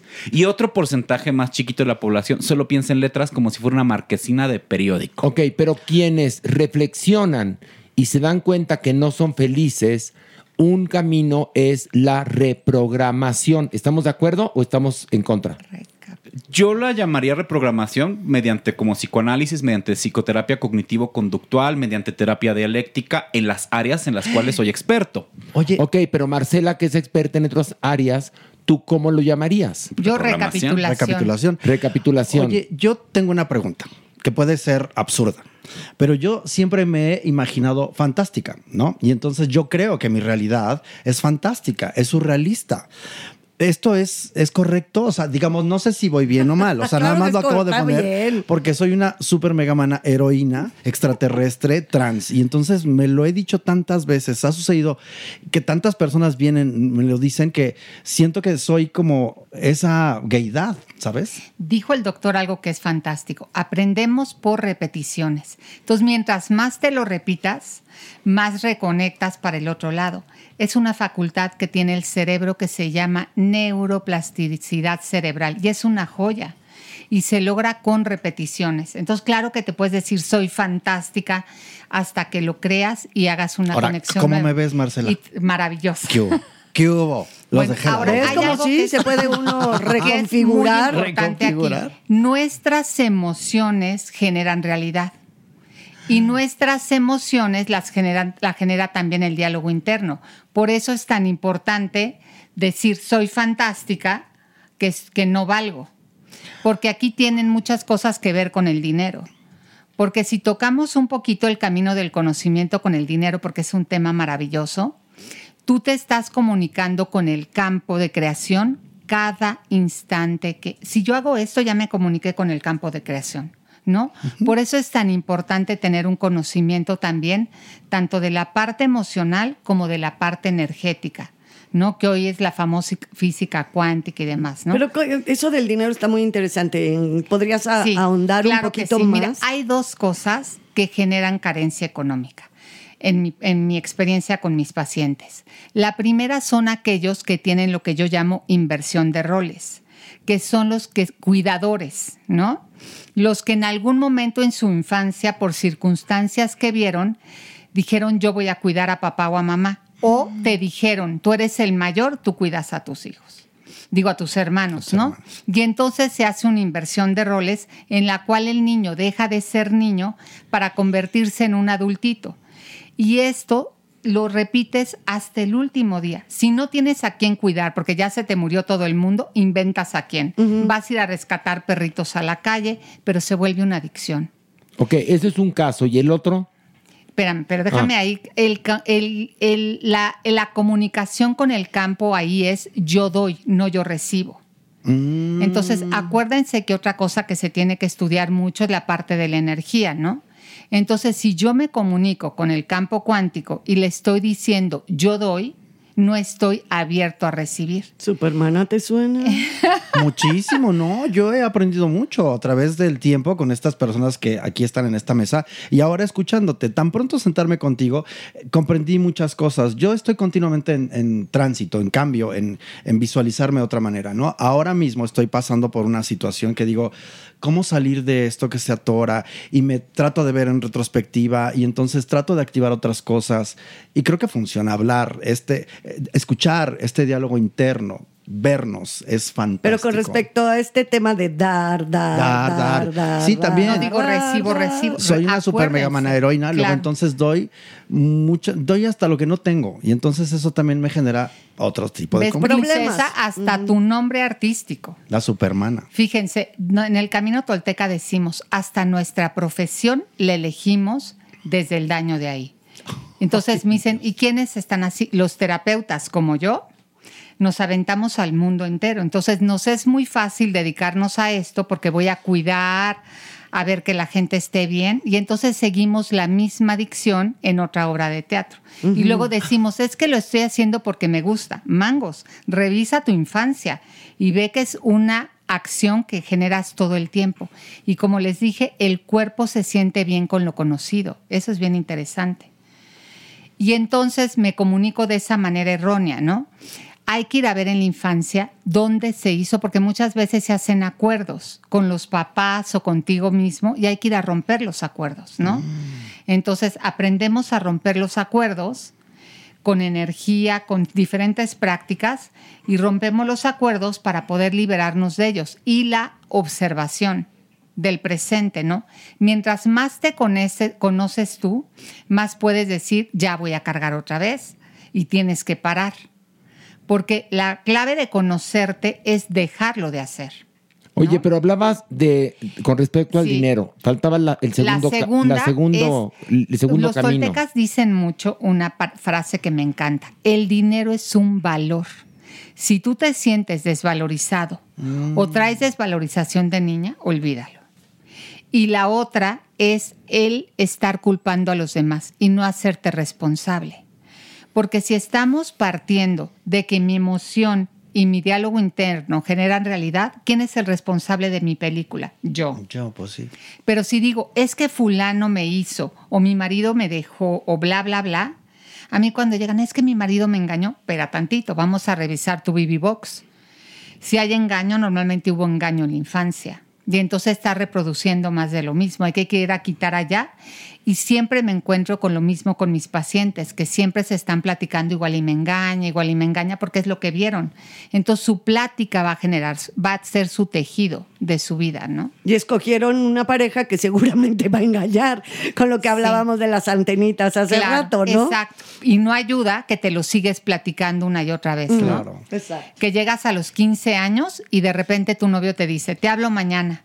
Pasan 10 minutos, no te habla y empieza, seguro es que ya no le gustes, Ay, que se claro. ve con alguien más, tajata. Y entonces ya no fue tanto la memoria, sino lo que me platico yo al respecto. ¿Y cómo podemos detener ese diálogo interno? Yo, yo, ve, yo sé que tú dijiste que eh, se llama Petunia y se le pone en un lugar y entonces le dices, aléjate. Suena muy fácil, pero en la vida práctica, por lo menos en mi caso, yo que tengo mucho diálogo interno, tanto negativo como positivo, me gustaría quitarme el negativo porque me hace mucho daño a mí en lo personal. Primero te tienes que hacer consciente de que existe. ¿Y qué habla? No, ya estoy conscientísimo ¿No? de que existe y de que me que- habla. Sí, y cuando haces la práctica que te dije de escribir todo lo que dices, entonces lo puedes acechar. El acecho es otra práctica muy tolteca. ¿Cómo es? ¿En qué consiste el acecho? En ver a Petunia y decirle, te caché, cállate. O sea, yo, yo lo hago, por ejemplo, estoy hasta en un restaurante y me empiezan a decir, a- Petunia me empieza a boicotear y en ese instante les digo, un momentito y me la llevo al baño. La siento y le digo, a ver, chiquita, todo lo que me estás diciendo es una mentira. De ahí que en el toltequismo te dicen la verdad es lo que te va a sacar de tu sueño. Porque Petunia te cuenta puras mentiras. Porque está hecha de toda la información que oíste de tus padres. ¿Y por qué nos hicieron los dioses tan feucos? ¿Por qué no nos pusieron como ejemplos padres en la infancia para ser unos seres Extraordinarios. felices, extraordinarios? ¿Por qué tenemos, perdón, es- podemos ya que ser. estamos en estos Sí. caminos que también estás hablando de toltecas, de diferentes culturas y demás, ¿por qué los dioses, sean los que sean, o sea, el que sea, no nos hicieron más free, más libres, para ser más contentos, para no tener estos patrones horrendos de repetir las cosas que hacían nuestros papás? O sea, ¿por qué los dioses se portan así con nosotros ya que estás tú en este decir, camino yo espiritual? Creo, yo creo que es algo que no vamos a entender ahorita porque es algo que está hecho en el lado sutil, en el otro lado. ¿No? Entonces yo creo que hoy, mira, te voy a decir que me dijo un hombre muy sabio. No gastes energía tratando de resolver algo que no puedes entender a este nivel. A nivel de lo sutil, antes de nacer, hubieron muchas cosas que no entendemos, que vas a entender el día que te mueras. Para los que traen un camino largo, algunas veces el velo se destapa y se abre y podemos ver algunas cosas del Entonces otro lado. no nacemos tan vírgenes. Porque No. existe todo el ADN, existe todo el- o sea, todas las cadenas ancestrales de todo lo que venimos. O sea, no es nada más nuestros papás, quiero entender, porque a nuestros padres fueron educados a, a su vez por nuestros abuelos, bisabuelos, así. O sea, son cadenas de repetición genética, en cierta forma, que también nosotros acabamos por ser el resultante de eso. Y a fin de cuentas, si nos ponemos ya mucho más universales o cósmicos, somos el resultado del ser humano en general. Hay filósofos en la ciencia que hablan sobre justamente, hay una serie de ensayos que se llaman cerebro y albedrío. Uy, ¿va? Resulta que el albedrío es muy probablemente para las neurociencias sí sea una noción real. Solo que llegar a ejercer nuestro albedrío implica un camino larguísimo, tanto de autoconocimiento, de entendimiento de patrones y de toda esta serie de elementos que nos condicionan a la vida. Una vez que lo podemos observar, entonces podemos ejercer nuestra libertad y pues desarrollarnos. Y eso creo que es un factor importante, ¿va? Los hinduistas lo tienen como este camino del Dharma. Ya lo tenían o lo venían estudiando desde antes, ¿no? Las familias, por ejemplo, de esquimales, en estos grupos de humanos que viven justamente en el hielo, con la carencia absoluta y que hay que buscar una ballena, una morsa para comer un año, tienen una serie de elementos antropológicos para mantener la cohesión en el grupo. Y es entonces así, le preguntas a la mamá, mamá, ¿cómo estás? Y si me muero mañana, ¿qué vas a hacer? Pero esto es justamente, aunque podría parecer un pensamiento negativo, es una emoción compleja que está haciendo que pienses siempre en la otredad, en la empatía para mantener al grupo cohesionado y que todos sobrevivan. Qué padre. Entonces, no existe necesariamente un pensamiento negativo como tal si la función va a ser positiva. Tenemos emociones complejas. Entonces, por eso hablar como estas cuestiones como de albedrío o entender la complejidad de las emociones nos ayuda Ok, pero ma- más allá del diálogo interno o no diálogo interno, la gente sufre, ¿no? En este planeta, así de sencillo, independientemente de que reflexiones o no reflexiones. Y muchos eh, de estos sufrimientos son provocados por nosotros mismos. ¿Estamos de acuerdo todos en esta mesa? 100%, mil por Ok, ciento. Sí. Ok, perfecto. Sí, Entonces, aquí de lo que se trata es de no sufrir más. El famoso pare de sufrir, de eso se trata. Claro. O sea, Totalmente. a final de cuentas, lo que Marcela Palma hace es que la gente deje de sufrir. Esa es tu misión en esta vida, ¿no? Es lo que intentas hacer, ¿no? Lo que quieres hacer, ¿no? Marcela. Pues mira, yo lo que quiero es regresar un poquito de lo que la vida me ha dado a mí, tal cual, ¿no? Porque yo no sé en qué momento a mí me ocurrió esto de que a mí me hicieran receptora de esto. No lo sé. Todo el mundo me pregunta cómo fue. Y es una historia muy mágica que no voy a contar hoy porque aparte no tengo permiso. Pero me sucedió y me dijeron, te vamos a entregar esto y te vamos a entrenar en esto. Y no fue fácil. Porque ¿Fueron cuántos dijeron, años de entrenamiento? Ahorita llevo 20 Ok. de la mano de un hombre, pero un nahual de esos fuertes de, de ahí no hay piedad, ¿eh? Es, ¿sabes qué? Te estás comportando como una niña chiquita, dejas de ver a tus padres, sueltas todo lo que te dieron tus padres. Ellos son muy Tajantes. tajantes, ¿no? Pero él me salvó la vida. Cuéntanos Tú qué te pasó.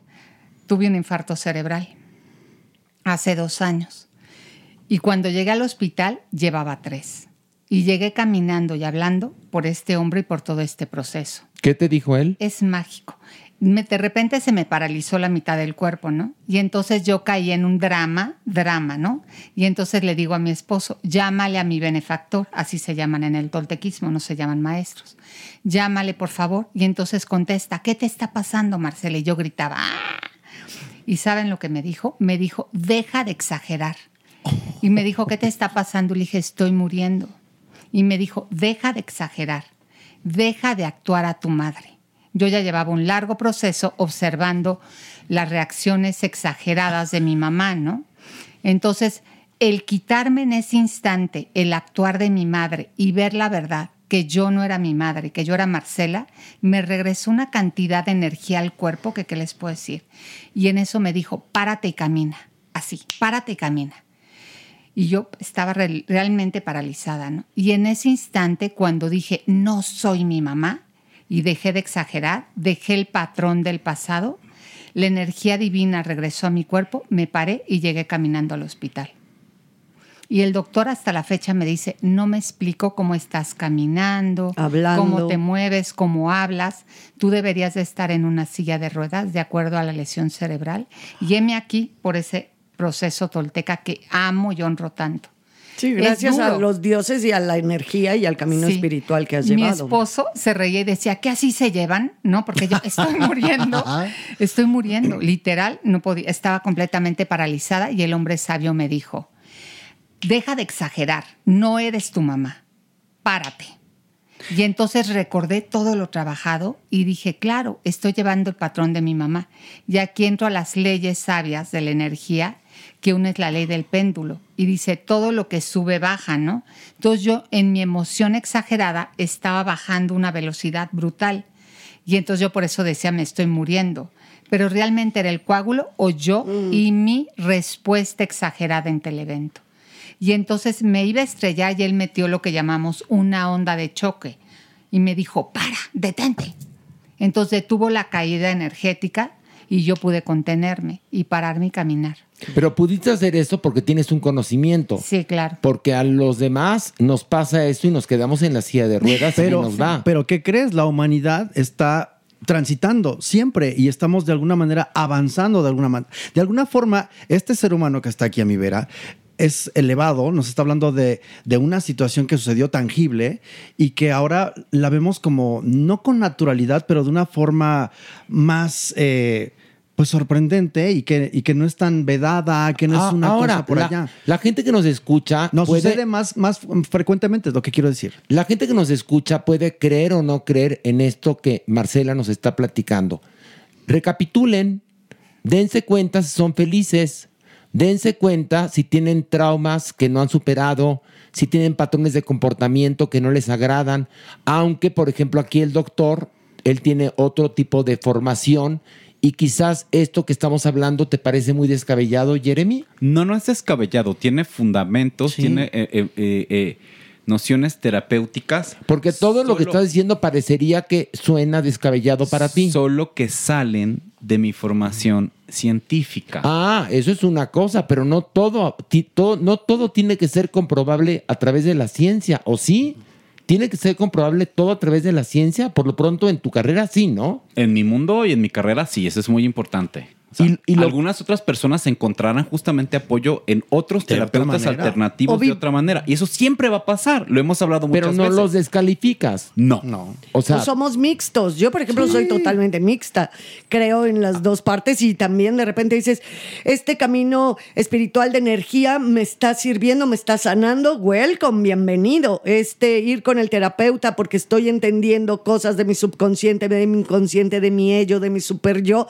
Welcome. Yo creo que el camino es algo que dijiste hace rato, Horacio, es intentar la felicidad. Exactamente, Tal que es lo que Marcela Palma propone a través de sus terapias, Oh, que es lo que propones tú, ¿no? Cerebro y El albedrío. autoconocimiento, perdón, ¿qué dices? Cerebro y albedrío. Sí. Cerebro y albedrío, exactamente, ¿no, Marcela? Fíjense que lo primero que yo les digo en clase, cuando estoy con clases o grupos grandes, les digo, ¿cuántos de ustedes creen aquí que tienen libre albedrío? Y todos levantan la mano. Y digo, a ver, chiquitos, su BB Box, por eso a mí la práctica de la BB Box y ponerle BB Box me gusta mucho, porque ponerla y luego les digo, compren una y póngala enfrente de su recámara y enfrente de donde duermen, ¿no? Y para que todas las mañanas que se despierten digan, si no reviso mi caja y saco una tarjetita más de ahí, esa BB Box va a llevar mi destino. Que en la BB Box estás poniendo todo lo que no te gusta de ti. No, las, todas las creencias, lo que yo hice fue una lista de todas las creencias de religión, de sexualidad, etcétera, etcétera, de cada tema que pude, puse, pude, y luego también de todos los comportamientos de mis padres. Porque yo regreso mucho al comportamiento, porque el comportamiento viene de la mano de una emoción. Y hoy la ciencia demuestra que la emoción genera un retorno. ¿No? Totalmente. Entonces es súper importante y entonces muchas cosas que estamos viviendo es porque ya mandamos esa información al campo. Entonces imagínate que a los cinco años caíste en un drama y mandaste esa información al campo. No. Tarde o temprano va a regresar, sí o sí. Eso también ya es otra ciencia llamada física cuántica, todo lo que sale regresa. Y entonces muchas de las cosas que recapitulamos es para hacer un alto y decir, ¿qué mandé al campo? ¿No? Ok. Y entonces si yo estoy en un estado de pánico, pasando por ataques de pánico, y estoy vibrando miedo, voy a encontrar una onda de pánico y va a regresar. Y entonces voy a entrar en un circuito que no voy a poder salir de él, a menos que lo comprenda, lo para, lo pare y lo que hacemos es transmutarlo, no limpiarlo, no nada, transmutarlo. La información se puede transmutar, la emoción. Si yo estoy pasando por un momento de carencia, ¿cómo le hago para transmutarlo? Reconéctense con un momento donde ya se hayan sentido muy ricos. Sientan esa emoción. ¿Ya la tienen ahí? Ya, y ahora ya, ténganla ahí ya. y víbrenla hacia afuera. Soy muy rico, soy, pero siéntanla. ¿Cómo lo hago? Reconectándome con alguna memoria de mi pasado. Bueno, en teatro, evidentemente, y aquí tienes actores, actrices, Sí. eh, obviamente eso se utiliza como un recurso. Esa es una, precisamente una de las herramientas, las vividuras. Tú las traes, las llevas, las manejas, las quitas y muchas veces para entrenarte vas primero muy a lo, a- a- a lo bruto, pero, o sea, a lo bestia, sacando todo, ¿no? Para estas emociones, sensaciones, poderlas dominar en cierta forma y prestarlas, ¿no? Entonces me gustaba hace rato que hablabas varias veces, mencionaste el teatro, mencionaste mencionaste obras de teatro, o sea, que sí tienen, es, es más allá del psicodrama, son técnicas actorales, ¿no? Que es tus emociones, por su, ¿cómo no? O sea, imagínate lo que funcionan las Ahora, emociones que tú puedes hacer vibrar actores, a los demás. claro. Yo con mis actores, por favor, tienen que hacer una recapitulación de todo lo que han actuado. Porque el. mire, porque les No voy nos da la vida, no, no, no nos da la vida, A ver, cariño. el No, imposible, campo- se puede. El campo no responde a ¿qué crees? Es que estaba actuando. No. El campo funciona y la ciencia como sale la energía y regresa. Entonces, si yo estoy en un drama horrible, llorando y me mantengo ahí, aunque esté actuando, el campo regresa. Pero eso ya no es más metafísica. Yo me acuerdo cuando estudié metafísica decían eso, que la mente no, no distingue entre lo que es actuado y lo que es Claro, real. Exacto. Eso decían en la metafísica cuando yo la estudié allá por allá en los 90, que estaba muy de moda. Por lo cual hay que transmutar todas las energías que hemos sacado al campo.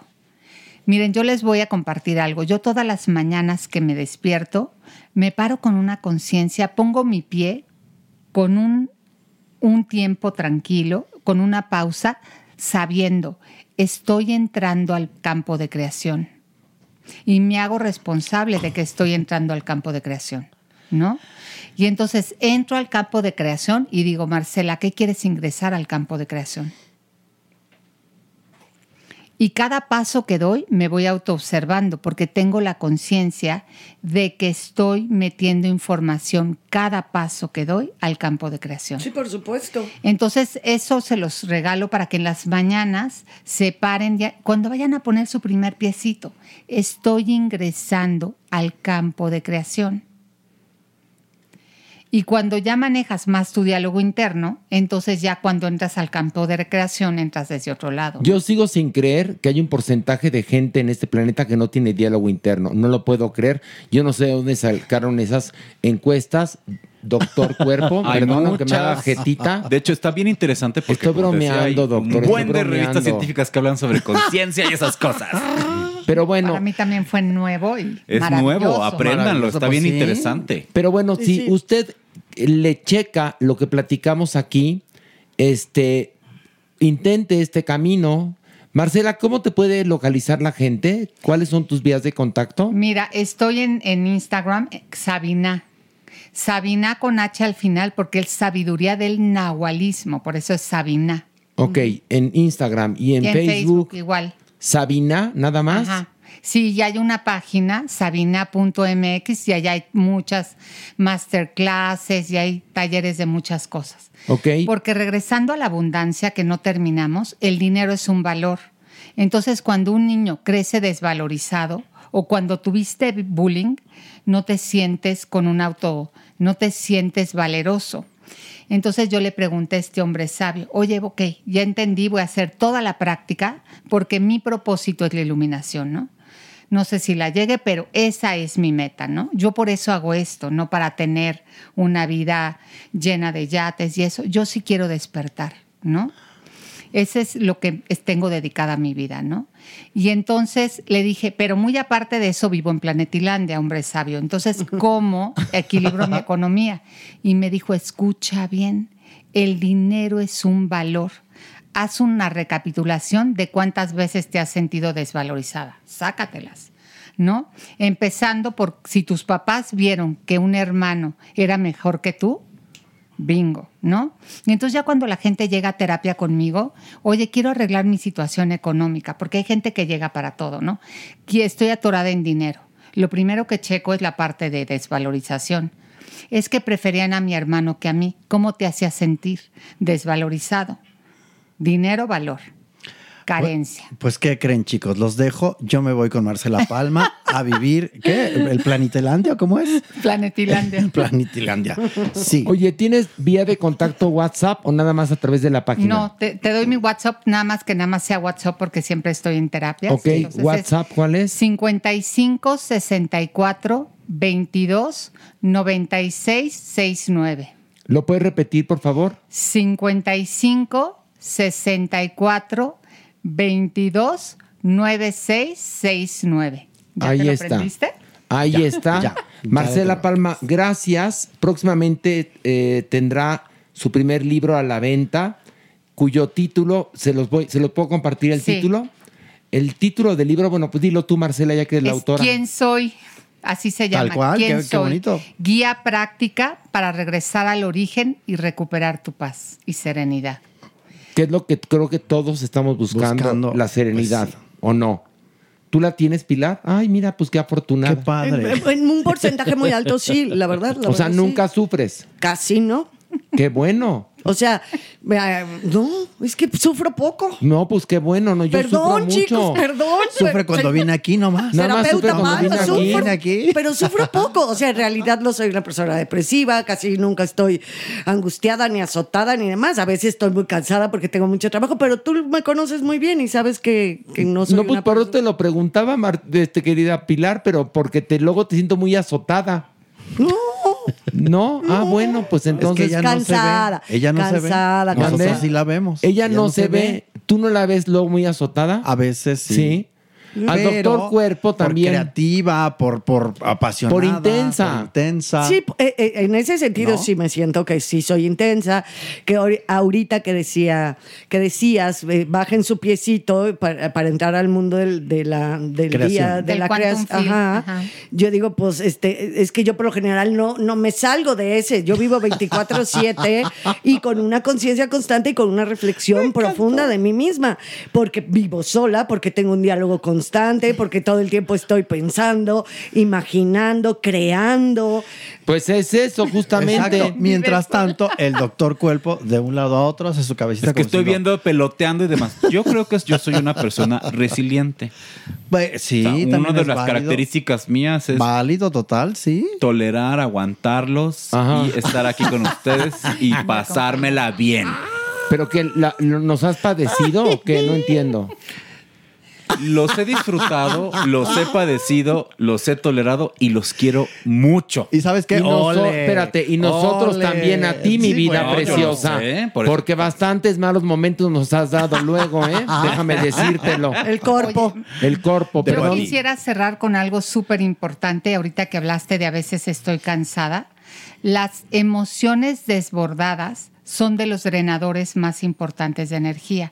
De hecho, la segunda parte del libro habla del tesorito divino, que es la energía, ¿no?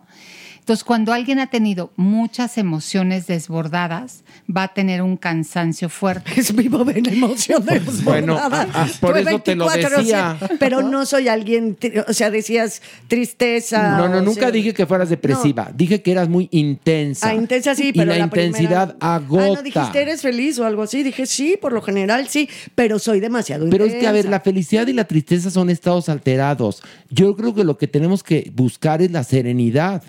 Es lo que creo que tenemos que buscar. Y la serenidad le llamamos así como el cero absoluto. Así. Exacto. Porque el chiste es no entrar a la ley cuántica, que es la ley del ritmo. Subo y bajo, subo y bajo. Que es muy Entonces, cansado. cuando logramos el cero absoluto, toda la economía, las relaciones, todo se equilibra.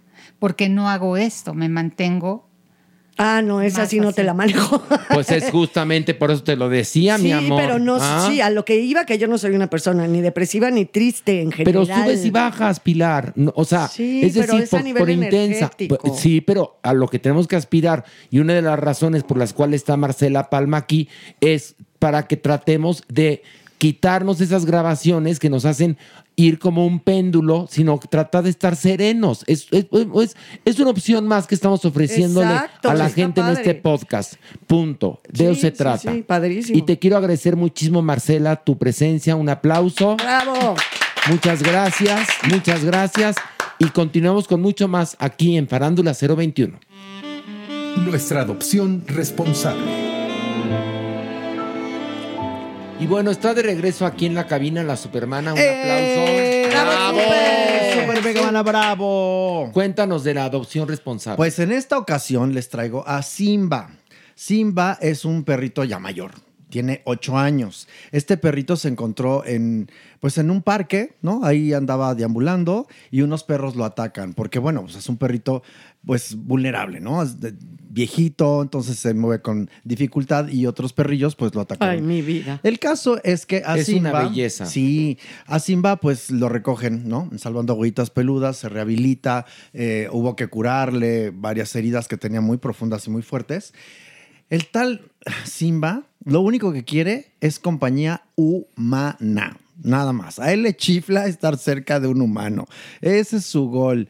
La verdad es que es un perro muy amoroso, es viejito. Esta sí es una adopción especial. Yo creo que es eh, algo muy hermoso que alguien pudiera adoptar a Simba y darle el resto de su vida verdad. eh, cariño. Amor, amor, amor. Exacto. Certezas. Certezas, que lo procuren, que lo entiendan, porque un perro, eh, pues vamos a llamarlo octogenario, por decirlo de una manera, requiere también de ciertas atenciones, ¿no?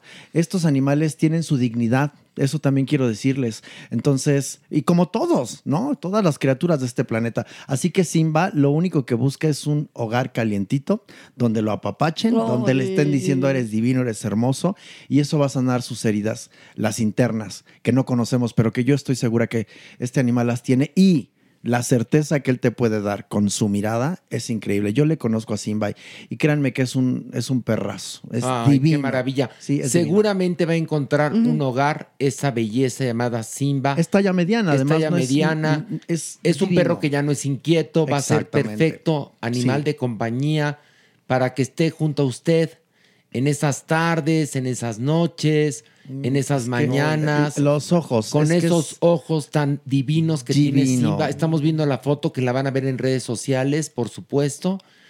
Ay, pues qué bonito. Sí, por favor, yo les pido, de verdad, Vas que a hagan ver un que sí. esfuerzo. Vas a ver que rápido va a encontrar un hogar. Esta semana en nuestras redes aquí va a estar la, la imagen de Simba.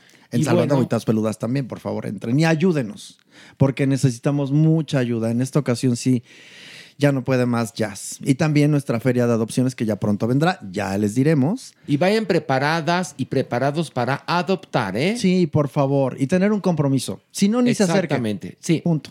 Bueno, vamos a esto. La, sección. Y bueno, hace un ratito pedí preguntas para el doctor Cuerpo. un aplauso para Bravo. el doctor Bravo. Cuerpo. Bravo, bravo, bravo. Galeno. Dice Luna Galeno. Ay, wow. ¿Cómo me está, encanta. doctor Cuerpo? Presente y trascendente. Ay, qué tal. Muy seguro Presente y también. Trascendente. Mamuquente. Mamuquente también. Transparente. Eso no. Reluciente. El doctor. me Turgente. Trémulo. Turgente, sí. Trémulo. Trémulo. Muy bien, doctor. Usted muy bien. Qué seguridad. Dice Eva Martínez, hola, me encanta Farándula 021, soy adicta. Ay, gracias. Ay, bueno. Dice aquí Díaz, un saludo a todos. Me gustaría preguntarle al doctor Lecorp, este, conforme pasa el tiempo, cambia la forma en que se siente placer. Siento que disfrutaba más intensamente a los 20 que ahora en los 30. ¿Es solo mi percepción o hay algún cambio físico eh, que tenga que ver con el disfrute sexual a través de los años? Creo que aquí lo interesante y lo que tenemos que evaluar es primero los niveles de testosterona. Ese es un factor importante también que puede como disminuir la percepción o la excitabilidad en, las- en los sujetos. La condición física siempre lo hemos mencionado.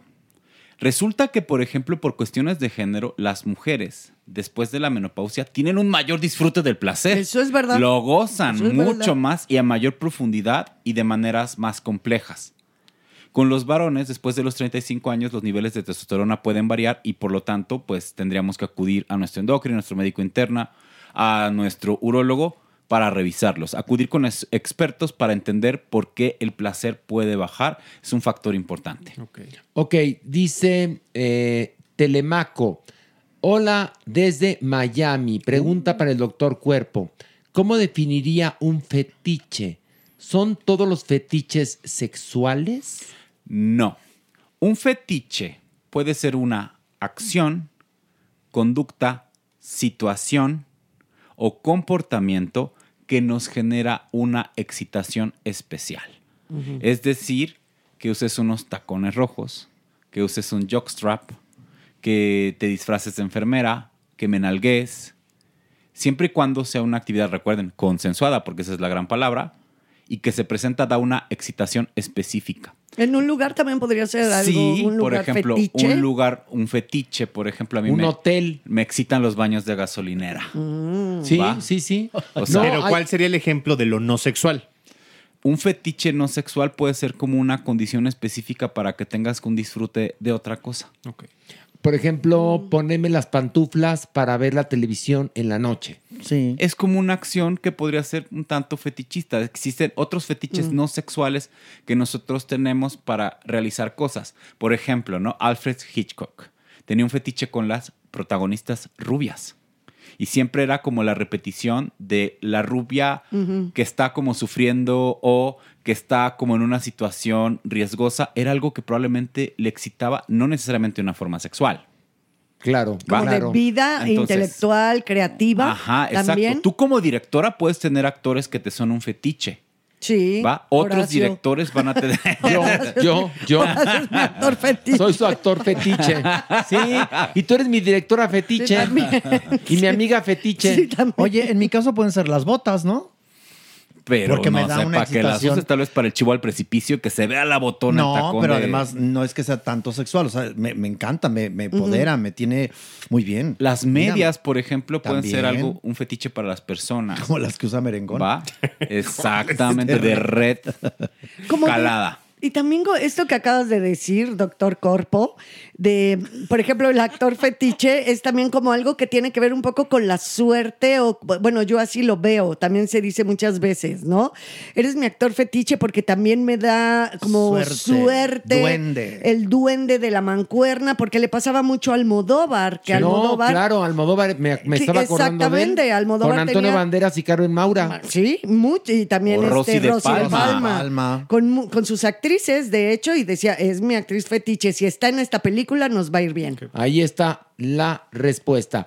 Lili Díaz dice, hola chicos, mándeme saludos, estoy hospitalizada en Toluca. Uy, te mandamos besos. Estoy en espera de escucharlos y que me levanten los ánimos, son lo máximo, los quiero. Arroba Horacitu, arroba Pilar Bolívar J, arroba Gemocruz, arroba Maniwis, arroba La Supermana. Ah. Oigan, oigan, oigan, oigan, es que digo, eso está muy bien y saludos al hospital porque es importante que te recuperes, pero eh, hoy recibí la petición de un saludo especial de una chavita que sale de todos los grupos de edad que nos escuchan. Es una niña de 13 años, fue a Loranca, nos ama y nos ¿Cuál? escucha, entonces te mandamos un saludo. Ay, besos. Besos Mucho a cariño. Juan Oranca. Qué linda, gracias. Y besos a Lili Díaz, que te mejores. Gerardo Fuentes, doctor Cuerpo. ¿Por qué es tan criticado el fetiche de pies? Pero cuando lo prueban no pueden dejar de hacerlo. ¿Por qué tanto estigma alrededor y tanto tabú? Los amo, los adogo con ciega fe. Saludos, los amo. Lávense la cola. Uno nunca sabe lo que pueda pasar yendo al Oxxo. No, bueno. Ok, no, bueno, fantástico. Tienes razón, ¿eh? sí, sí, lávenselo siempre. Pero el punto importante es, la asociación con los fetiches con la perversión es algo muy freudiano y desde principios de siglo hasta principios de este siglo, ¿ok? Entonces es algo asociado a elementos de perversión. Antes se creía que cualquier conducta que era sexualmente desviada de actividades penetrativas, en sí literalmente pene vagina, todo lo demás era perverso, malvado, cochino y una desviación. Mm. Entonces, tener actividades masturbatorias y tener actividades masturbatorias con pies, que es considerado como lo más sucio del cuerpo por muchas culturas, incluso la nuestra, es entonces aquí como la idea de esto es perverso, cochino, sucio y pues realmente puede ser muy placentero. Hay muchas personas que les gustan que los masturben con los pies, les es Sí. que- excitante. Dense con todo, nada más después lávense el pito. Incluso no nada más O lávense los pies. masturbación, este doctor cuerpo. Ah, no, actividades penetrativas No, con los también, dedos. o sea, y también nada más eh, olerlos, por ejemplo. Exacto. O sea, no es nada más, o sea, tiene mucho que ver. ¿Y por qué de ahí también creo que viene este rollo del fetiche de los zapatos, no? ¿Puede ser? Hay personas que disfrutan, por ejemplo, oler los zapatos. Hay personas que disfrutan probarse los zapatos. Pero lo que hoy queremos nosotros transmitir es que no estás teniendo ningún tipo de actividad anormal o actividad perversa. Mientras nunca lastimes a los Claro, demás, exactamente. gózate, disfrútalo y explora. Date. Pregunta aquí Uriel Cast, ¿qué opinión tienen acerca de la transfobia? Ah, las fobias hacia los elementos LGBT, hacia la diversidad sexual, por orientación sexual, por identidad de género o prácticas sexuales, están basadas en elementos siempre inicialmente de mala educación sexual y mala información. Sigue un poco con lo que estamos hablando de era lo considerado como lo perverso, lo abyecto. Pero también lo religioso, Por acuérdese. de los supuesto, atavismos. los atavismos, los aspectos o las cuestiones monolíticas culturales, Pilar. Tienes un punto, pero... Ay, gracias. Y un punto fantástico. puntea. Pero lo que quiero aquí mencionar es que estas fobias están basadas principalmente por ignorancia, por elementos de falta de cultura, falta de educación sexual, que tenemos que abordar y nosotros tratar todo el tiempo y demás. La mayor parte de estas fobias son causadas por elementos religiosos, elementos de conservadurismo. Moral. En muy pocas personas tenemos un evento fóbico específico que tendría que estar diagnosticado como un trastorno mental. ¿Se Eso, acuerdan que lo sí, hemos sí, sí. hablado en otros podcasts, no? Algunas al- personas fóbicas piensan, piensan, piensan de manera obsesiva que los homosexuales, que las personas trans, básicamente van a destruir o dominar el mundo. En una cuestión casi enfermiza. Sí, pero eso ya es un trastorno Ah, mental. claro, claro, ¿no? una cuestión. Y siempre asociada a lo sexual. Un investigador llamado Padula en 2015 justamente estudió los costos de la homofobia y la transfobia. ¿Y saben qué llegó el acuerdo como esto, de, este, de este estudio científico que es mucho más fácil pagar la transición a las personas trans que pagar las lesiones por violencia, que pagar los golpes, que pagar las hospitalizaciones. Imagínate nada más. Bueno, Por eso que está. Yo creo que también estamos viviendo unos tiempos en donde está presente la transfobia, porque de alguna u otra manera a estas voces enfermas, estas voces insensatas, Ignorantes. se les acabaron los argumentos para combatir o para sacar a relucir la homo y la lesbofobia. O sea, de alguna u otra manera las fobias contra el colectivo siempre han existido, pero, a ver, de alguna u otra manera se conquistó el matrimonio homosexual en los últimos años y ¿qué ha pasado? Nada. Nada. Nada. Las adopciones Las adopciones pasa homoparentales y no ha pasado nada. Entonces, ¿qué pasa? Pues se van ahora y entonces están concentrados justamente un- con en un, un grupo sector. que alguna, de alguna u otra manera está también ahorita defendiendo Ah. por salir y se está visibilizando. Entonces son objetivo fácil para atacarlos y atacarlas. Cambian los focos de las fobias, ¿no? Sí, por supuesto. totalmente. Es que lo que ustedes están mencionando justamente es, además es, los grupos vulnerables son altamente vulnerados. Y entonces la población trans que tiene siempre, bueno, un buen de violencia familiar, violencia académica, violencia legal, reducción en un buen de derechos. O sea, Ciudad de México es la excepción comparada con otras áreas. Pero de todas maneras, es un vergonzoso grupo, es un que grupo altamente violentado por justamente crímenes de odio. Entonces, este grupo va a ser objeto de los mismos idearios de, la- de la, de la ideología fascista para enfocarse en quieren borrar a las mujeres, quieren lastimar y demás. Yo tengo una frase que, a ver si la podemos analizar, ¿no? Oí el otro día que alguien, un, un chavo decía, no, no, yo no tengo ninguna bronca con los gays. La verdad, no, no, yo me llevo súper bien y no es tolerancia, la verdad está súper bien con los gays, pero los trans no. O sea, la gente trans no. Todo está mal o sea, ahí. imagínate. Todo está mal ahí. pues Todo está mal ahí como... Como acepto ya una cosa, pero la otra no, a ver, porque de ya entrada, tuvo de entrada esto me, me entiendo bien con los gays. No, no somos una raza. Pues no. Somos personas. Entonces, desde ahí, mal. Sí, y lo sí. que sigue, peor. Peor. Y bueno, aquí dice Gina. Este, está bien interesante lo que, lo que comenta. Tal vez no lo lean, pero necesito ayuda, por favor. Mi papá tiene 72 años, le recetaron medicamentos para la depresión y no los quiere tomar. El problema es que lo llevamos a terapia dos veces a la semana y casi siempre termina haciendo sentir mal a cualquiera que esté ahí porque su actitud es mala. Ayúdenme, necesito terapia y no sé buscar ni por dónde empezar para mí. No quiero dejar tirado a mi papá, pero tampoco quiero que me afecte a, a mí y a mis hijos. El colapso del cuidador es uno de los elementos más frecuentes con las personas que tienen alguna enfermedad crónica o alguna enfermedad degenerativa. Esto también puede incluir a las personas con depresión. El colapso del cuidador es justamente una situación de gravedad, ya que las personas que otorgan cuidado, y como lo hemos hablado en otros po- podcasts, si no te preparas mentalmente para darlo, puedes presentar depresión, ansiedad o hasta consumo de sustancias. Entonces, aquí lo importante para ti es primero verificar que tú no estés deprimida, que estés colapsada, que estés agotada teniendo datos de burnout por el cuidado. Lo- lo- aquí se lee que, que- Sí, sí, que, sí, o ya. sea, Ese es se- el- se- ahora sí que se deja, se deja de ver, como diría en mi pueblo, ¿no? Y hay que tratarlo. El colapso del cuidador se trata con antidepresivos y psicoterapia Pero y mejora la además, el papá no quiere ir, va a la- no, o sea, no quiere ir a la terapia y si va, va de malas y nos toma los antidepresivos. Y esta pobre mujer no sabe ni qué hacer. A veces la distancia nos puede ayudar un poquito a recapitular y poder tener otras formas de abordaje. Pero Muy si bien. no puedes dejar solo a tu padre, vamos a poner el caso súper extremo. Es una mujer muy inteligente en este momento que está pidiendo ayuda. Sí, diciendo, sí, ¿qué eso es- hago? Estoy tatemada. Es una situación que me rebasa. Ir a terapia. Ir a terapia. Pues sí. Para poder tratar al padre, ¿no? Así es. Dice Mike Rojas, saludos al doctor Powers.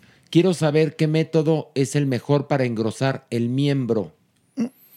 Creo que tendrías que acudir con tu urólogo, ya que existen muchas cuestiones de mala información en donde la gente se puede colocar implantes que podrían dañar y afectar tu erección para toda la vida. Yo creo que Entonces, la imaginación, ¿no? La imaginación o sea, es lo mejor. hacer creer y hacer potenciar el miembro con tu fuerza, con tu poder, con tu personalidad, pues así no hay cosa que pueda combatir. Más maravillosa que Ajá. el imaginar. Sí. Dice aquí Don Diablo, ¿cree usted, doctor, que la ansiedad, la depresión o ataques de pánico se puedan curar con medicamentos homeópatas? No. No, ¿verdad? No. O sea, aquí es. Recuerden, cuando una enfermedad mental existe es porque hay discapacidad. Entonces, el tratamiento aquí es mediante psicoterapia si buscas opciones no medicamentosas, probióticos como lo hemos hablado antes si requieres como o si tienes síntomas leves y cuando hay síntomas moderados a severos se hace una acción mixta mediante psicoterapia y tratamientos psiquiátricos. Recuerden algo, los tratamientos psiquiátricos no son eternos, duran entre 6 y 9 meses. ¿Y qué opina de eh, los alternativos, que de repente algunas cosas te pueden ayudar o no? Dentro de la medicina alternativa están los tratamientos para depresión con psicodélicos, Pilar. Ok. con los cuales tienen ya cada vez más robustez científica y entonces el tratamiento de la depresión con psilocibina, con LSD o con MDMA podrían funcionar, pero recuerden, no son legales en México todavía. Todavía no es. Entonces, tenemos opciones medicamentosas, tenemos opciones terapéuticas que pueden ayudar y elementos como para síntomas leves como ejercicio, meditación, mindfulness, van a tener también un buen resultado. Ok. Ya ve, doctor, ya ve, doctor. qué bonito habla el cuerpo. No, el doctor que no creía en lo que platicamos con Marcela Palma no estaba tan convencido y ahora ya está recomendando tratamientos alternativos. Depende el tratamiento alternativo, va a depender también, por ejemplo, la acupuntura oración síntomas dolorosos tiene efectos positivos que mejora la calidad de vida, pero varían los tratamientos y demás y créeme, aquí podemos discernir, separarlo y sobre todo disfrutar también de estos invitados que nos traen otra perspectiva. Eso Es- me es- encanta. Es, lo más interesante, por supuesto. Ahora sí que aquí, como dirían en conocida cadena de radio, todas las voces. Mi Pepe Cárdenas. Ay, guau. ¿No? Besos. Homenaje a Pepe Cárdenas. Alisos 47, ponga atención, doctor.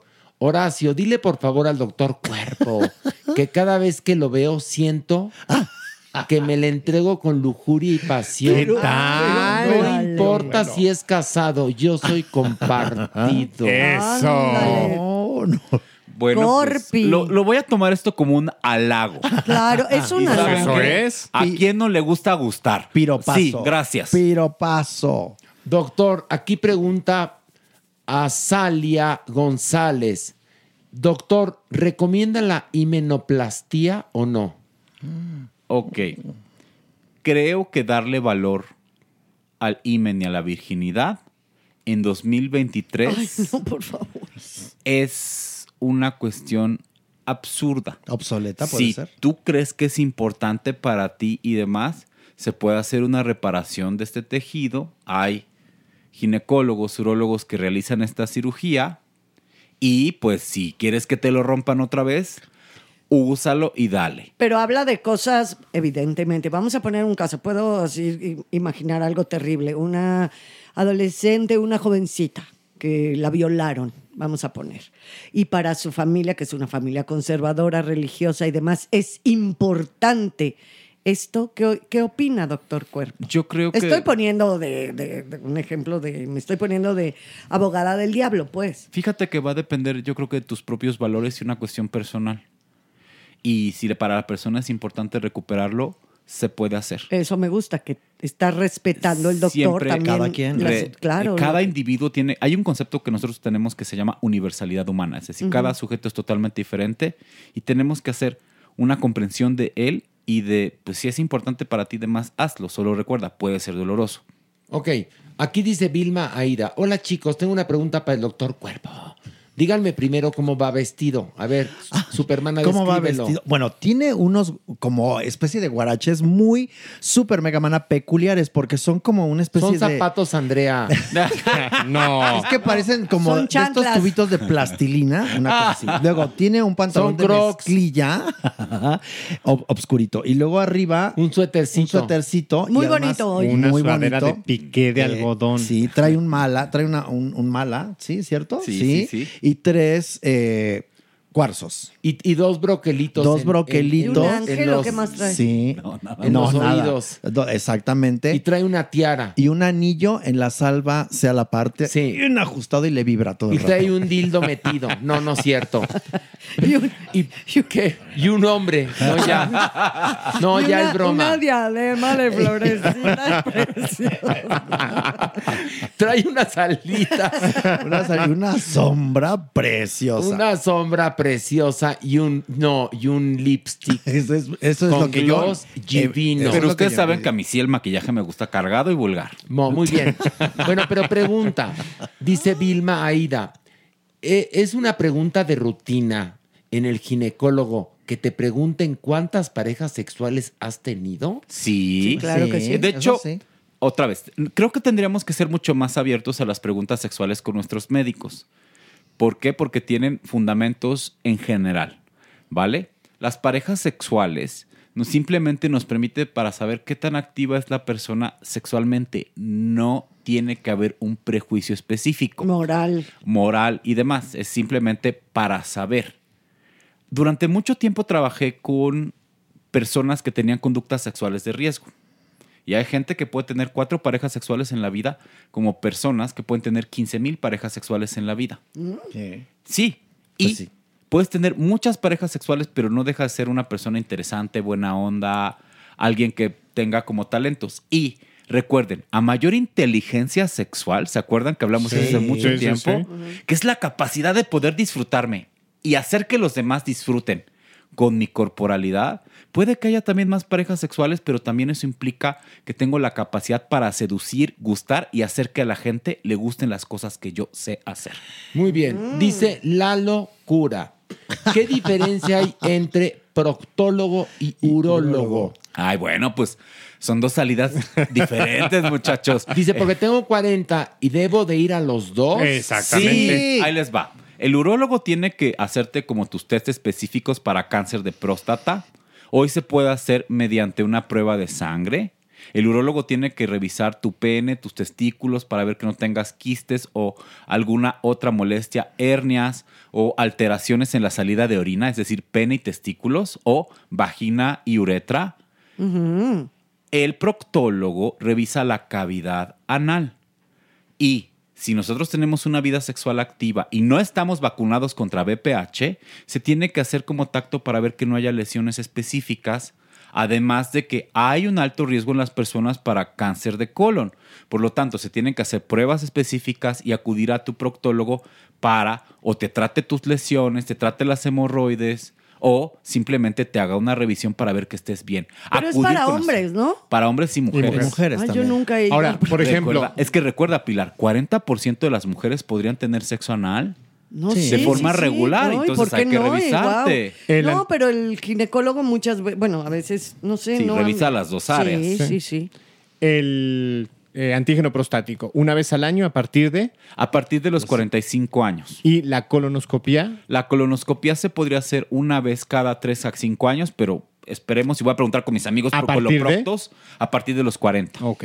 O sea que aquí ya todos estamos en edad. Ya estamos. Oigan, que nos metan tubos. miren, e- este mensaje me llenó el corazón de parte de Juan Carlos Fermán. Está compartiendo con un video que ya está dando sus primeros pasos con su prótesis. Dice que gracias por la compañía que le brindamos. Dice que la experiencia ha sido un gran reto y ha tenido que tener mucha paciencia. Y quien esté pasando por lo que a él le sucedió, dice y da un mensaje de perseverancia y nos manda un gran abrazo. Juan Carlos Fermán, miren, aquí están las imágenes. Qué maravilla. No, de qué, qué maravilla, qué maravilla. caminando con su prótesis. Ay, mi vida. Qué fantástico y que te rehabilites. Eso es algo muy importante porque es necesario seguir adelante y tener esta demostración de resiliencia. Sí. Oigan, Oye, aquí- yo, yo lo quiero invitar al teatro. Cuando camines, cuando Cuando quieras. tengas Cuando la pueda. Exacto. Te invitamos. Te invitamos al teatro para que seas, híjole, un faro de inspiración para tanta gente que, que lo necesita. Yo te invito al teatro igual que la Supermana y Pilar también. te reiteramos la invitación. Y Merengón le va a dar un pastel. Claro que sí, Merengón por supuesto. pastel, banderillas, todo. Y qué emoción. Gracias, gracias, gracias, gracias por compartir con nosotros esos momentos. Tan maravillosos. Y bueno, les recuerdo que el 29 estamos de nuevo en el Teatro Shola, una corta temporada haciendo esta obra maravillosa, un acto de Dios. Aprovechen la promoción del 20% de descuento en todas ahorita, las localidades. ahorita. Ya, hágalo ya, tanto en taquilla como en Ticketmaster. Y bueno, ahora el programa lo deconstruimos, lo hicimos de otra Qué manera. padre, también de vez en cuando Tuvimos un programa de tuerca. diferente. Hablamos, obviamente, de Averno, Adopción Responsable, nuestra entrevista con Marcela Palma, que nos ofrece un camino diferente, un camino diferente. Tuvimos ahí este, nuestro roce, el doctor Cuerpo y yo, porque él es muy, muy cuadrado Muy y yo muy alternativo. muy científico, Muy científico. ¿Qué, doctor? No me hagas esa cara. ¿Qué? Otra vez. es- Esto es lo rico. Dialogar y como dices, todas las voces. Y gozar y poder como compartir nuestros puntos de Por vista y entendernos, por escucharnos. supuesto, estoy bromeando, por supuesto, doctor. Y la disensión es puro construye. placer. Sí, totalmente sí. sí. Ay, si no estaríamos, seríamos muy aburridos, Sí. chicos, y todos lo mismo. Y este podcast siempre intentamos que sea incluyente, ¿no? Y que haya variedad de temas y ofrecerles siempre lo mejor de nosotros, que lo hemos hecho a lo largo de 126 episodios. Y bueno, no nos resta más que en esta ocasión despedir el programa en esta sección. Ay, qué Así que bonito. los tres decimos adiós. Una, dos, tres. Adiós. Esto fue Farándula 021. Recuerda, un nuevo episodio cada jueves.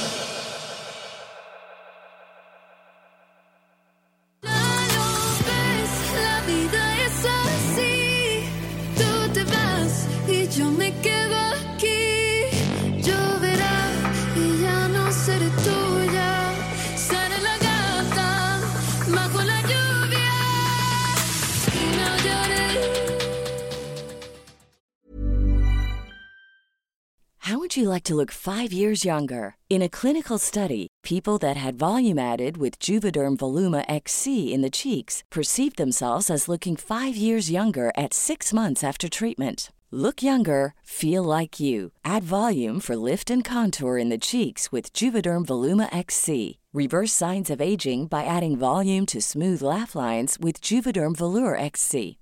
For important safety information and to find a licensed specialist, visit juvederm.com. That's J U V E D E R M.com. Not for people with severe allergic reactions, allergies to lidocaine, or the proteins used in Juvederm. Common side effects include injection site redness, swelling, pain, tenderness, firmness, lumps, bumps, bruising, discoloration, or itching. There's a risk of unintentional injection into a blood vessel, which can cause vision abnormalities, blindness, stroke, temporary scabs, or scarring. Talk to a licensed specialist to find out if it's right for you.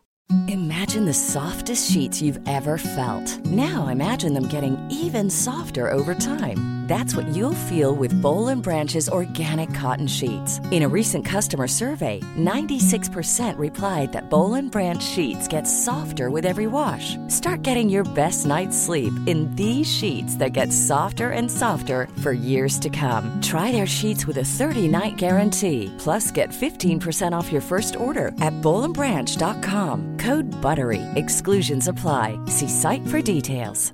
Planning for your next trip? Elevate your travel style with Quince. Quince has all the jet setting essentials you'll want for your next getaway, like European linen, premium luggage options, buttery soft Italian leather bags, and so much more. And is all priced at 50 to 80% less than similar brands. Plus, Quince only works with factories that use safe and ethical manufacturing practices. Pack your bags with high-quality essentials you'll be wearing for vacations to come with Quince. Go to quince.com slash pack for free shipping and 365-day returns.